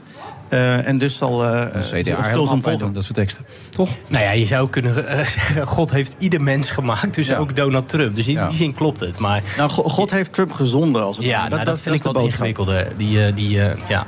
Dat is zeker ingewikkeld. En, eh, maar dat betekent ook dus inderdaad dat er op een gegeven moment geen rationeel argument meer, eh, ge- geen rationeel gesprek meer eh, te voeren is. Nee, maar stel dat hij het wordt, dan, dan wil hij ook gewoon America First weer helemaal. En dan zijn wij in Europa, NAVO, alles gaat dan gewoon op slot, hè? toch? Nou ja, de NAVO is, dan, is dan de pisang. Nederland is dan de pisang. Europa is dan de pisang. Hm. Eh, maar goed, eh, Biden heeft eigenlijk wel een beetje dat beleid ook doorgezet hè, van de eerste termijn Trump. Europa moet toch echt zijn eigen broek eh, gaan ophouden. En dat is onder een president Trump en een president Biden niet anders. Nee. Het grootste gevaar zit hem in de binnenlandse politiek. Eh, en Amerika een beetje als voorbeeld eh, voor de wereld, waar we altijd naar kijken voor eh, goede, goede slechte dingen. Eh, want de democratie staat op het spel. Daar in, gaat eh, je boek ook over, toch? Democratie van het Wilde Westen. Toch? Ja, Democratie van het Wilde Westen eh, komt uit op eh, 27 februari. Nou ja, dat is toevallig. Ja. Dat is toevallig. Ja, leuk dat je er naar bent nu. Ja, nee, inderdaad. Iets te vroeg, maar ga door, ja. En, eh, ehm, en dat gaat eigenlijk over waarom, wat, waarom is die democratie nou in gevaar? Eh, hoe is die in gevaar? Hè? Welke me mechanismen spelen er? Ehm, maar de metafoor van het Wilde Westen, ingegeven trouwens door mijn eh, jongste dochter, eh, gaat eigenlijk over het plaatje wat heel veel van deze Trump-supporters hebben over het Amerika wat ze willen zien. Make America Great Again eh, impliceert dat het, dat het een verleden is wat er heeft bestaan, maar dat is eigenlijk helemaal niet zo. Ehm, nou, nou, tel daarbij op alle grondwettelijke en alle andere wettelijke juridische normen die inmiddels zijn ge, overtreden door Donald Trump. Denk aan fatsoensnormen in de politiek, denk heel belangrijk, waar we ook in Nederland soms eh, beducht nog voor zijn. Ehm, allerlei geitenpaadjes richting het ondermijnen van verkiezingen, waar hij dus ook voor eh, ehm, eh, vervolgd wordt. Eh, ja, dat met alles bij elkaar opgeteld ehm, zorgt ervoor dat de democratie eigenlijk altijd in gevaar is geweest in Amerika. Ja. En nu nog steeds. Zat hij vorige week. Die heeft ook een boek uitgebracht. Dat, eh, en dat vertelde, vertelde hij ook dat meer dan 50% van de Amerikanen rekening houden met een burgeroorlog. Dat vond ik nogal chockerende cijfers. Nou ja, op zich is dat niet, eh, niet vreemd. Eh, gezien de polarisatie zeker. Maar ook gezien het feit dat eh, de extreme kanten, met name de extreem rechtse kant in, eh, binnen de Republikeinse Partij, geen uitweg eigenlijk meer ziet in het veranderen van Amerika. Nadat Amerika wat zij denken ja, te terug te willen pakken. Dus met wat we met het hebben gezien is pas een voorproefje dan. Het is eigenlijk een voorproefje. En alles wat daarvoor gebeurde, ehm, was mislukt. Om, de, om Donald Trump alsnog in het zaal te houden. En, en eigenlijk was 6 januari een soort wanhoopspoging, die bestorming. Eh, om alsnog eh, te bewerkstelligen wat, wat ze wilden. En dat is een, eh, een tweede Trump-termijn. Met andere woorden, als Trump zometeen eh niet, her- niet gekozen wordt en Biden een tweede termijn krijgt, ja, wie weet wat er dan gaat gebeuren. Uh, En is er, is er groot potentieel voor geweld. En dat heeft bijvoorbeeld de FBI ook allemaal erkend. Dat, uh, dat we daar waakzaam voor moeten zijn. Wat vind je ervan om dat te horen? Nou, ik maak me daar heel, heel veel zorgen over. Um, um, als als uh, die steun van Amerika wegvalt, ook voor de NAVO, is dat voor Europa en voor Nederland heel schokkend. Ja. Uh, dan is het voor de oorlog in Oekraïne schokkend. Maar ook dingen als um, de escalatie van het geweld in het Midden-Oosten. Ik maak me daar echt, echt veel, heel veel zorgen over. En ik denk dat we eigenlijk nog, uh, wat, wat we in de eerdere deel van de uitzending zeiden... dat we toch echt nog wel een beetje aan het slaapwandelen zijn. En ik vind het uiteindelijk heel treurig voor die samenleving zelf. Denk je, hoe ver ben je heen als, als de polarisatie uh, zo groot is? Ik, ik, ik troost me een beetje met, een beetje met de gedachte... en de socioloog Robert Putnam heeft een, een tijdje geleden een boek... De Upswing geschreven. En dat ging ook over die polarisatie. Um, en er zijn tijden geweest dat het ook heel erg was in, in de Verenigde Staten. En dat er uiteindelijk toch een soort nieuwe, ja, nieuwe gemeenschapszin kwam. Nou ja, dat zei uh, Charles vorige week. Die, nieuwe, die jonge generatie die heeft een ander gevoel. Die is socialer. Die is meer met andere dingen bezig. Maar, maar... kan die jongere generatie ook zeg maar, de, de, de uitslag van verkiezingen in de toekomst gaan um, beïnvloeden? Ja, zeker. Maar het is juist die opkomst van die jongere generatie en de, de andere manier van kijken door de jongere generatie op Amerika en op de wereld. Wat het nu zo, uh, wat de conservatieven zo uh, zorgen baart. Want zij zien het Amerika, het baken van de vrijheid, de democratie. Um, kapitalisme, maar bijvoorbeeld ook een, uh, nog steeds een uh, dominantie van de witte, het witte deel van de bevolking. Mm. Um, heel veel conservatieven en gelovige conservatieven in Amerika zien de samenleving zo erg om zich heen veranderen. Uh, en daar strijden ze eigenlijk al sinds de jaren zeventig tegen. En het lukt maar niet om, om de vooruitgang, als je het, dat wil noemen, om te stoppen. En dan krijg je dus bijvoorbeeld dingen als Donald Trump die, dat alleen maar, die alleen maar een symbool is van een grotere beweging. Uh, en die nu tot een soort climax lijkt te komen. En daarom dat men spreekt over een, uh, over een burgeroorlog. Uh, maar ja, het is de jonge generatie inderdaad die, op een gegeven, die waarschijnlijk het verschil gaat maken. Zou ik net zeggen, als er heel veel jongeren en ook vrouwen gaan stemmen... wat komt er dan voor uitslag uit? Nou, ik denk dan dat Biden nipt gaat winnen. Biden heeft wel een klein beetje een probleem met de jongere generatie. Eén, omdat hij nogal oud is. Daarom begon ik ook oh. met hij leeft nog. Ja. Uh, en ten tweede. As we speak, hè? Ja, voor de duidelijkheid. Nou ja, ja, ja, Ik heb geen inside information, maar nee, volgens nee, mij wel. Okay, um, en uh, de jongere generatie heeft uh, toch meer moeite met het buitenlandbeleid, bijvoorbeeld van Biden. met name Israël en, en de Hamas. -conflict. Maar weegt het af tegen alles wat ze vinden van Trump of niet? Nou, het is de taak aan Biden, aan Biden om, te, om te laten zien hoe groot het gevaar van Donald Trump is. Maar ook goed laten zien dat er een, eigenlijk een hartstikke goede economie staat. ook in de dagelijkse portemonnee steeds meer beter gevoeld wordt. Um, en zo uh, de jongeren alsnog naar het stembus te krijgen. Ja, nou, dat laten we daarop hopen met z'n allen. Dat die jeugd die de toekomst heeft ook de wijsheid heeft om te gaan stemmen. Ja, en ik denk ook wel dat het goed is om echt te kijken naar de onderliggende redenen. Hè. Dus er, zit natuurlijk ook, er zitten ook in de Verenigde Staten ontzettend veel, ontzettend grote sociaal-economische verschillen.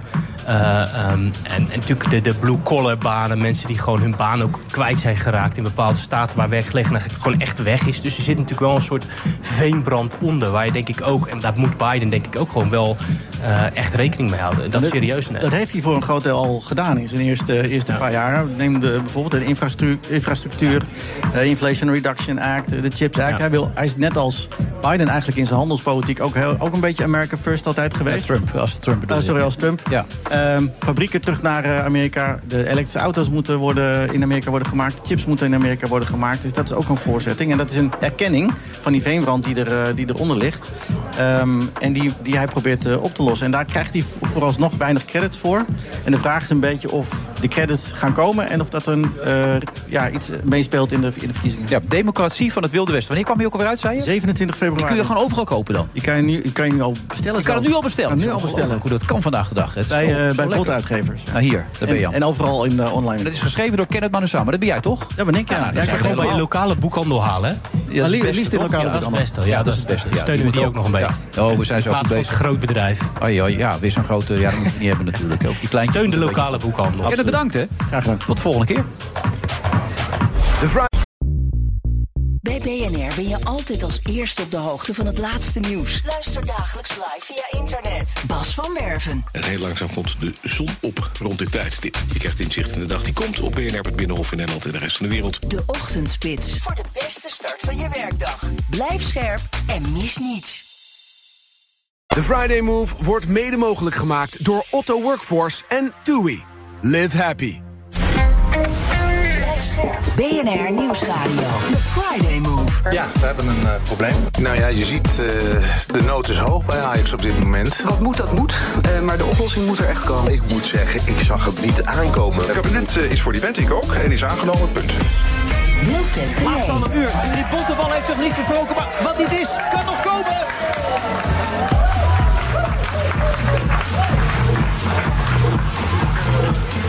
Hij is de gast in deze uitzending. We zitten vandaag, het is hoort u, een hartstikke volle Intel Hotel Amsterdam Landmark. Of Landmark, ik weet nog steeds niet, is het nou Landmark of Landmark eigenlijk? Landmark, nou hier, dan zijn we eruit. Vlak voor het einde van de uitzending.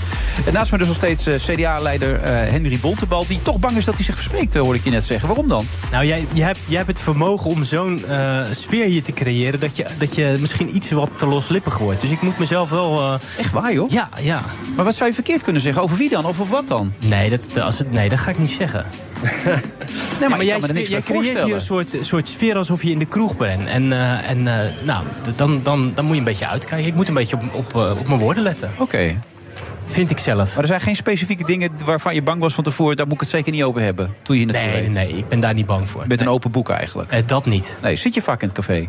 Nee, n- nee eh, relatief weinig. Ik, ik, eh, in de kamer dat ik wel regelmatig even met de collega's eh, even bijpraten. Je moet toch eten s'avonds. En, en, en dan, Ja. eh, dan wil ik nog wel eens even in een... eh, Maar onder het genot van een glaasje wijn of zo? Of? Nee, ik drink geen wijn en ook geen bier. Wat drink je dan? Drinkt helemaal niks? Nou ja, eh, cola en, eh, en water. Maar niks, geen alcohol dus? Bijna niet. Maar wat is bijna? Wat, wat is... Nou, gewoon niet. Niet? Ik vind het niet Wat is lekker. bijna niet maar nou, nou val ik misschien wel compleet uit de toon bij alle luisteraars van, Hoezo? van BNR. Ja, heel veel mensen die, die drinken graag een wijntje en, en, en lusten graag een biertje.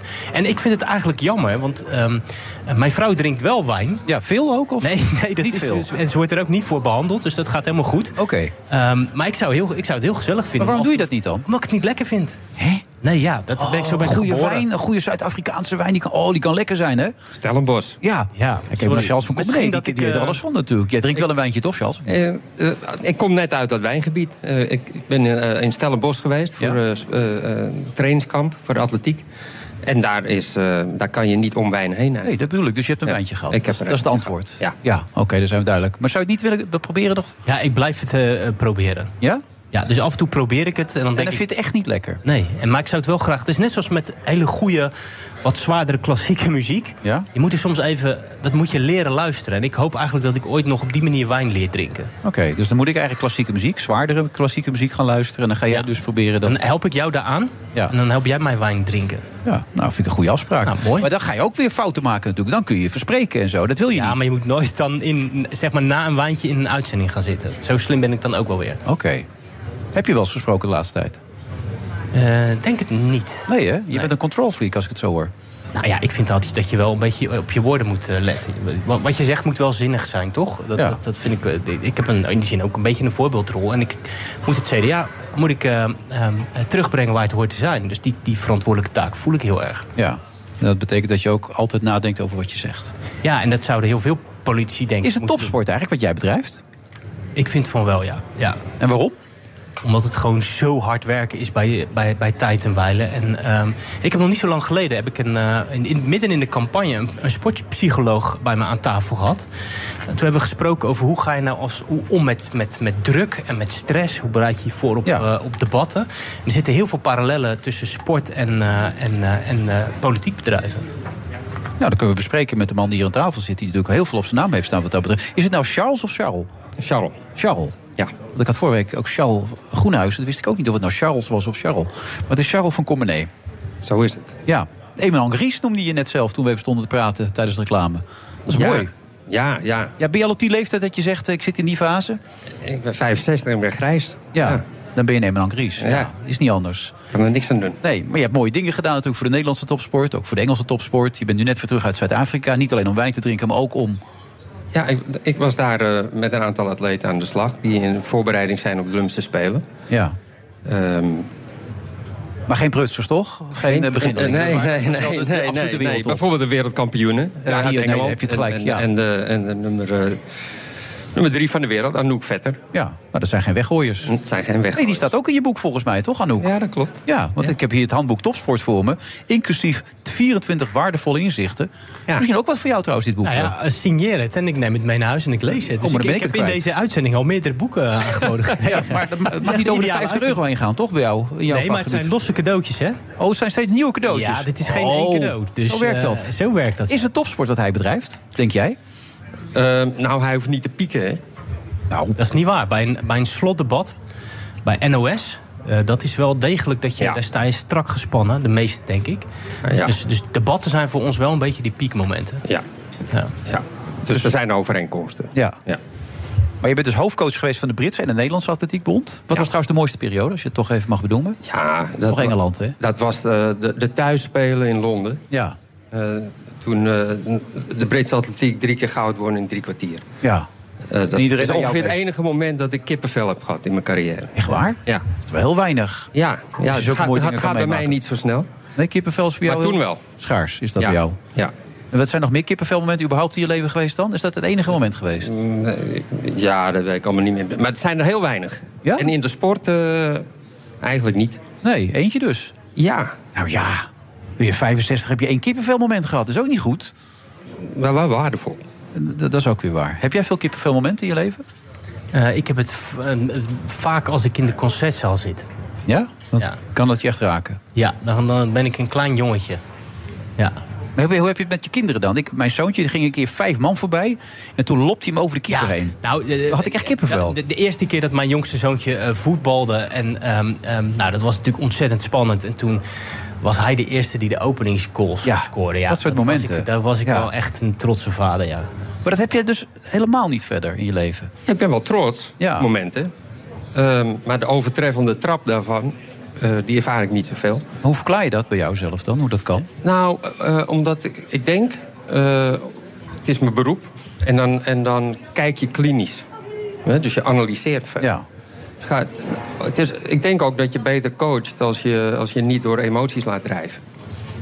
Dan zie je meer. Dan kan je, hè, er werd net gezegd, eh, je moet even nadenken voordat je wat zegt. Toen werd het beperkt tot politici. Mhm. Maar ik denk dat dat voor eh, eh, eigenlijk iedereen geldt. Nou, is toch dodelijk saai dan? Is het leven toch helemaal niet leuk kunnen? Het is goed We hebben, er, we hebben er ooit hersens voor gekregen. Ja. Jij bereidt je ook voor op je programma. Op, je programma. Op dit Ja. programma? Ja. Ja. En, en meer dan je doet voorkomen, denk ik.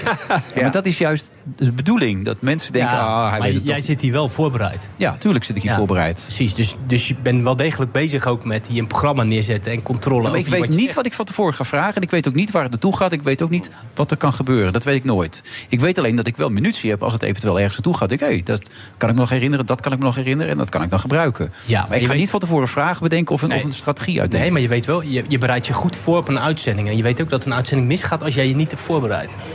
Ja, dan ga je op techniek werken. Ik weet niet of, dat, of je dat kent. eh, Ik ken het. Ja, dan ga je meer op techniek werken. Dan ga je de open vragen stellen, de wat, waarom en hoe vragen. Ga je doorvragen en dan hoor je iets en denk oh, daar ga ik op vastzitten. Daar blijf ik in hangen dan. Kijk, die drie P's waar het in het begin over ging... die had ik ook de hele tijd als thema kunnen gebruiken. Maar op een gegeven moment denk ik, ja, die heb ik één of twee keer gebruikt. Bij, bij, bij Pernil onder andere. Maar op een gegeven moment denk ik, ja, die is ook niet leuk genoeg om te gebruiken. Dan ga je, ga je op je techniek.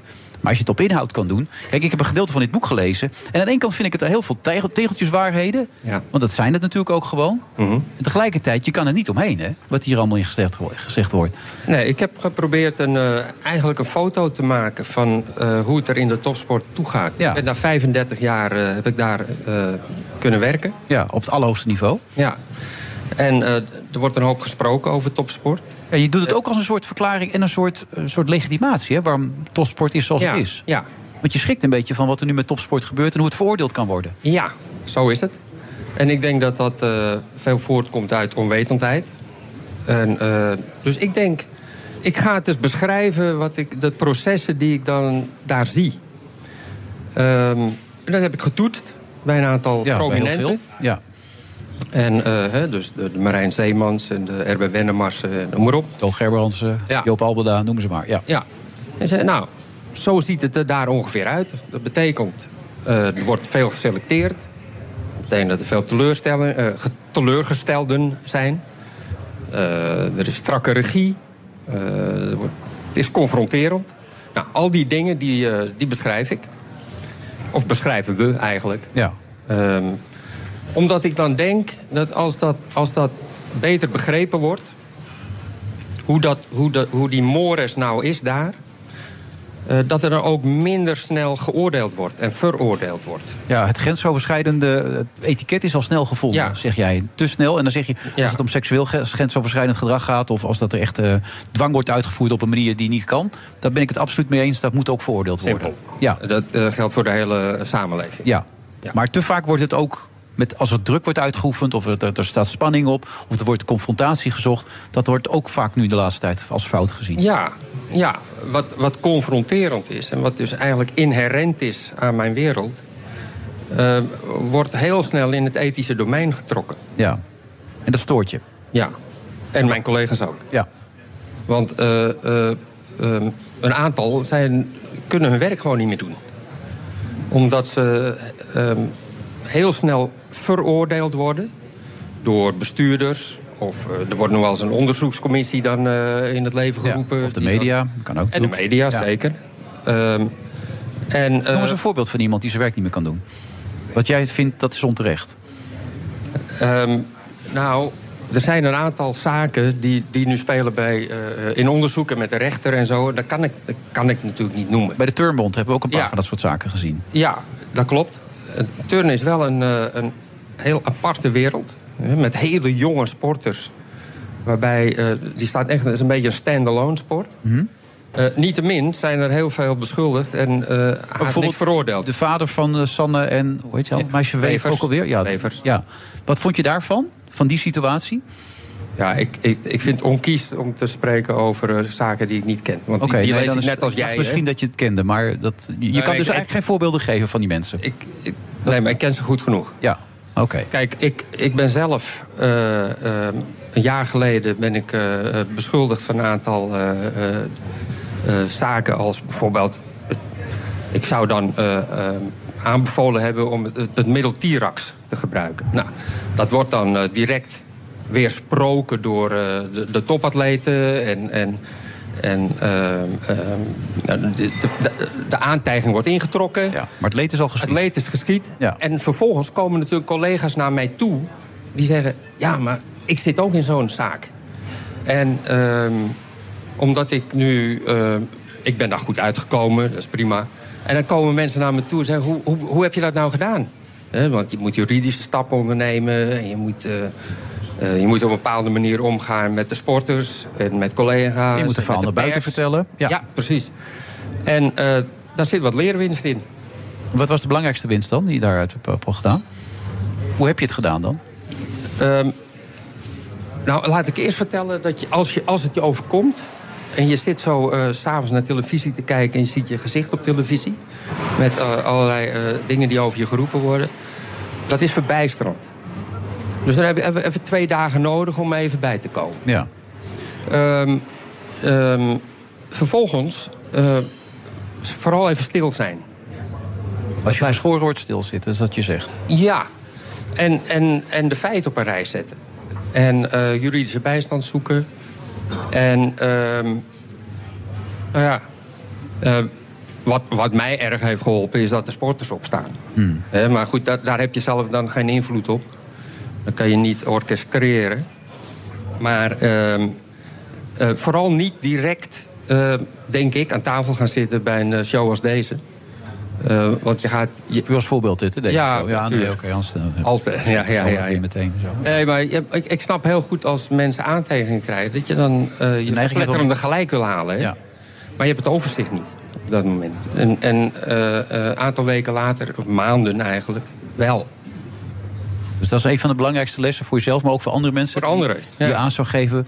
Wat, wat bijvoorbeeld Slot deed bij AZ toen hij weg moest. Toen hij had getekend Ja, bij Feyenoord. goeie. Heeft hij nergens de media gezocht. Sterker, nog, een aantal media heeft hem geprobeerd Ja. op te zoeken. Heeft hij niet gedaan. Ja. Dat is wat jij zegt eigenlijk het beste wat je kan doen. Ja, en dan komt er altijd een moment dat je, eh, dat, dat wel kan. Ja.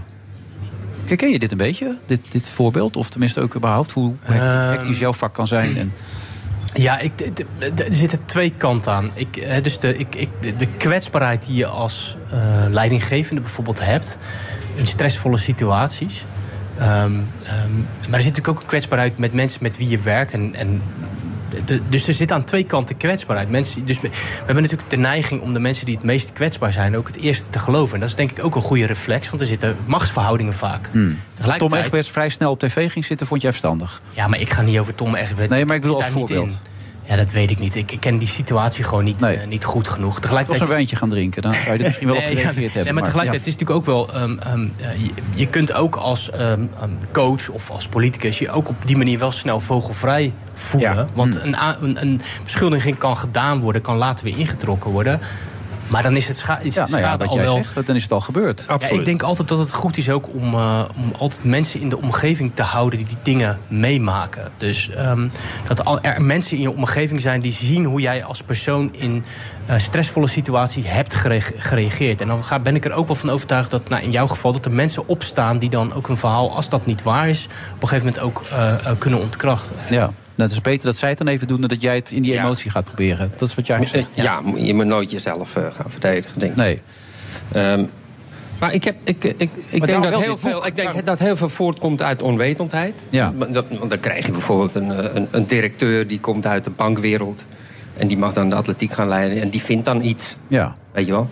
Weet niks van topsport. Weet hij veel. Ja. Dus ik denk, ik ga het eens uitleggen.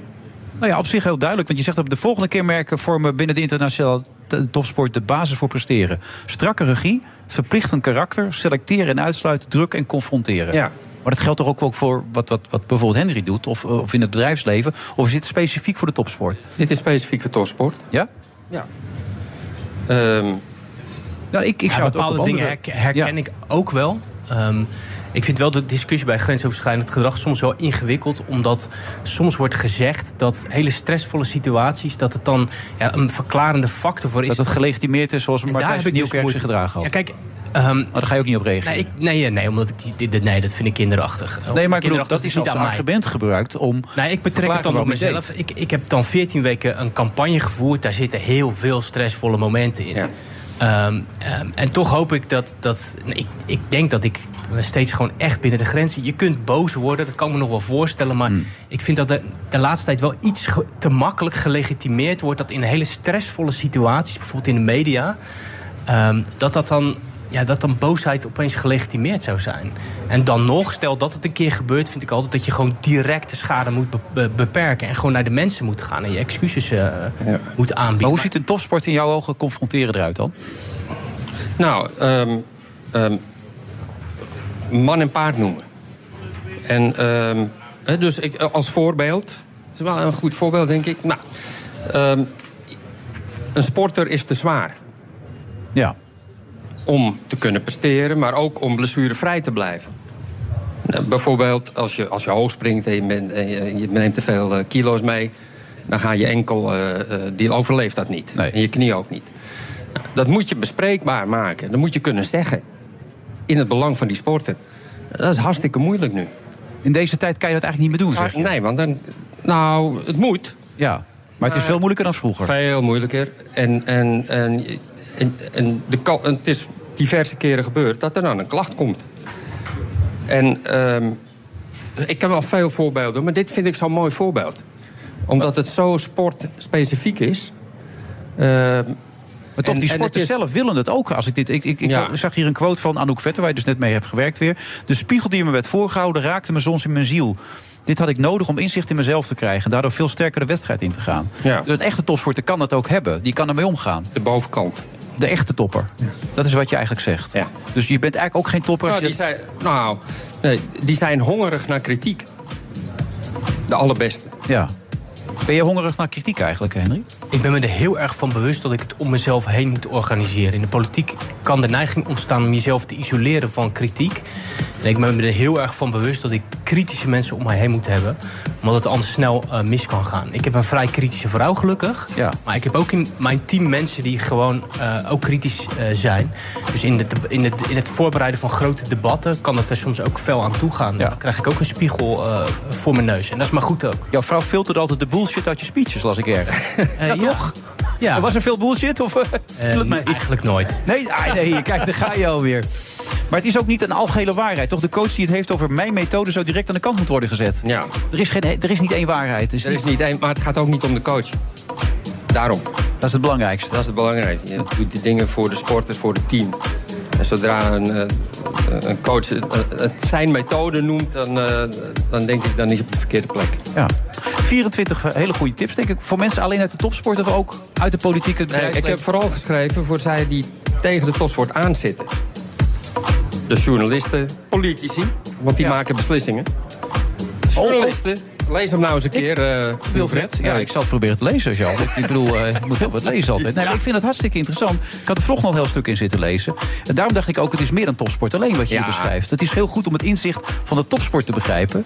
Maar het is ook voor jezelf gewoon zo nu en dan dat je denkt... ja, waarom, hoe ga ik Nou, er nou ook, ook, het is ook voor eh, zij die er de topsport in willen. Jonge sporters, hun ouders. Nou, dat zijn er al veel. Hè.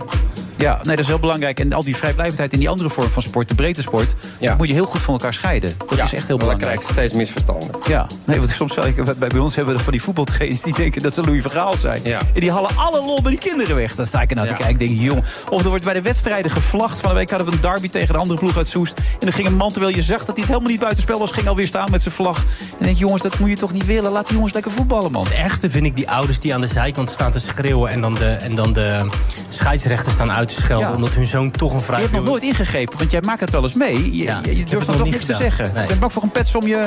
Misschien wel. Ja. Maar ik moet je opstaan dan, zeg doe even normaal, joh. Nou, ik kijk wel hoe het afloopt. Als ik zou zien dat het echt een handgemeen wordt... dan denk ik dat ik er toch tussen zou gaan. Ja, goed man, dit boek. Inclusief 24 waardevolle inzichten. Handboek Topsport. Charles van Comenee. Eh, De Emmelang Ries, wat gaat hij nu doen? Ehm, ja, nog 27 eh, vrijdagen naar Parijs. Olympische Spelen. Ook nog weer. Dus Ja. ehm, Je telt ze af Na- als ik het zo hoor. Als je weet dat er nog na 27 vandaag zijn. nog maar 26. Ja, je telt Dus ze echt het- af. Natuurlijk. Ja? Je leeft er naartoe. Absoluut. Maar je, eh, je gaat niet stoppen. Van de week zat ik met Dick Advocaat, 76 inmiddels. Gaat weer bij Curaçao, bondscoach zijn. En die zegt, ja maar Wilfred, ik ga toch niet achter de geranium zitten? Nee, ik ook niet. Nee, dus je bent nog lang dus niet je klaar. schrijft een boek en je, en je coacht wat. En, Ja. eh, en, eh, en je gaat eens naar Parijs en dan kijk ik weer verder. Ja, maar ze kunnen altijd bellen als ik het zo hoor. Ja, wel. Goed dat je er was, bedankt daarvoor. Jij trouwens ook, Hendrik, vond het leuk. Graag gedaan. Je hebt je hartstikke goed ingehouden. Ja, toch? Compliment daarvoor. Ja, geen wijn gedronken is van dat, tevoren. dat is toch jammer, dodelijk toch wel het natuurlijk. Maar ja, één keer werd je eigenlijk emotioneel. Toen ging het over.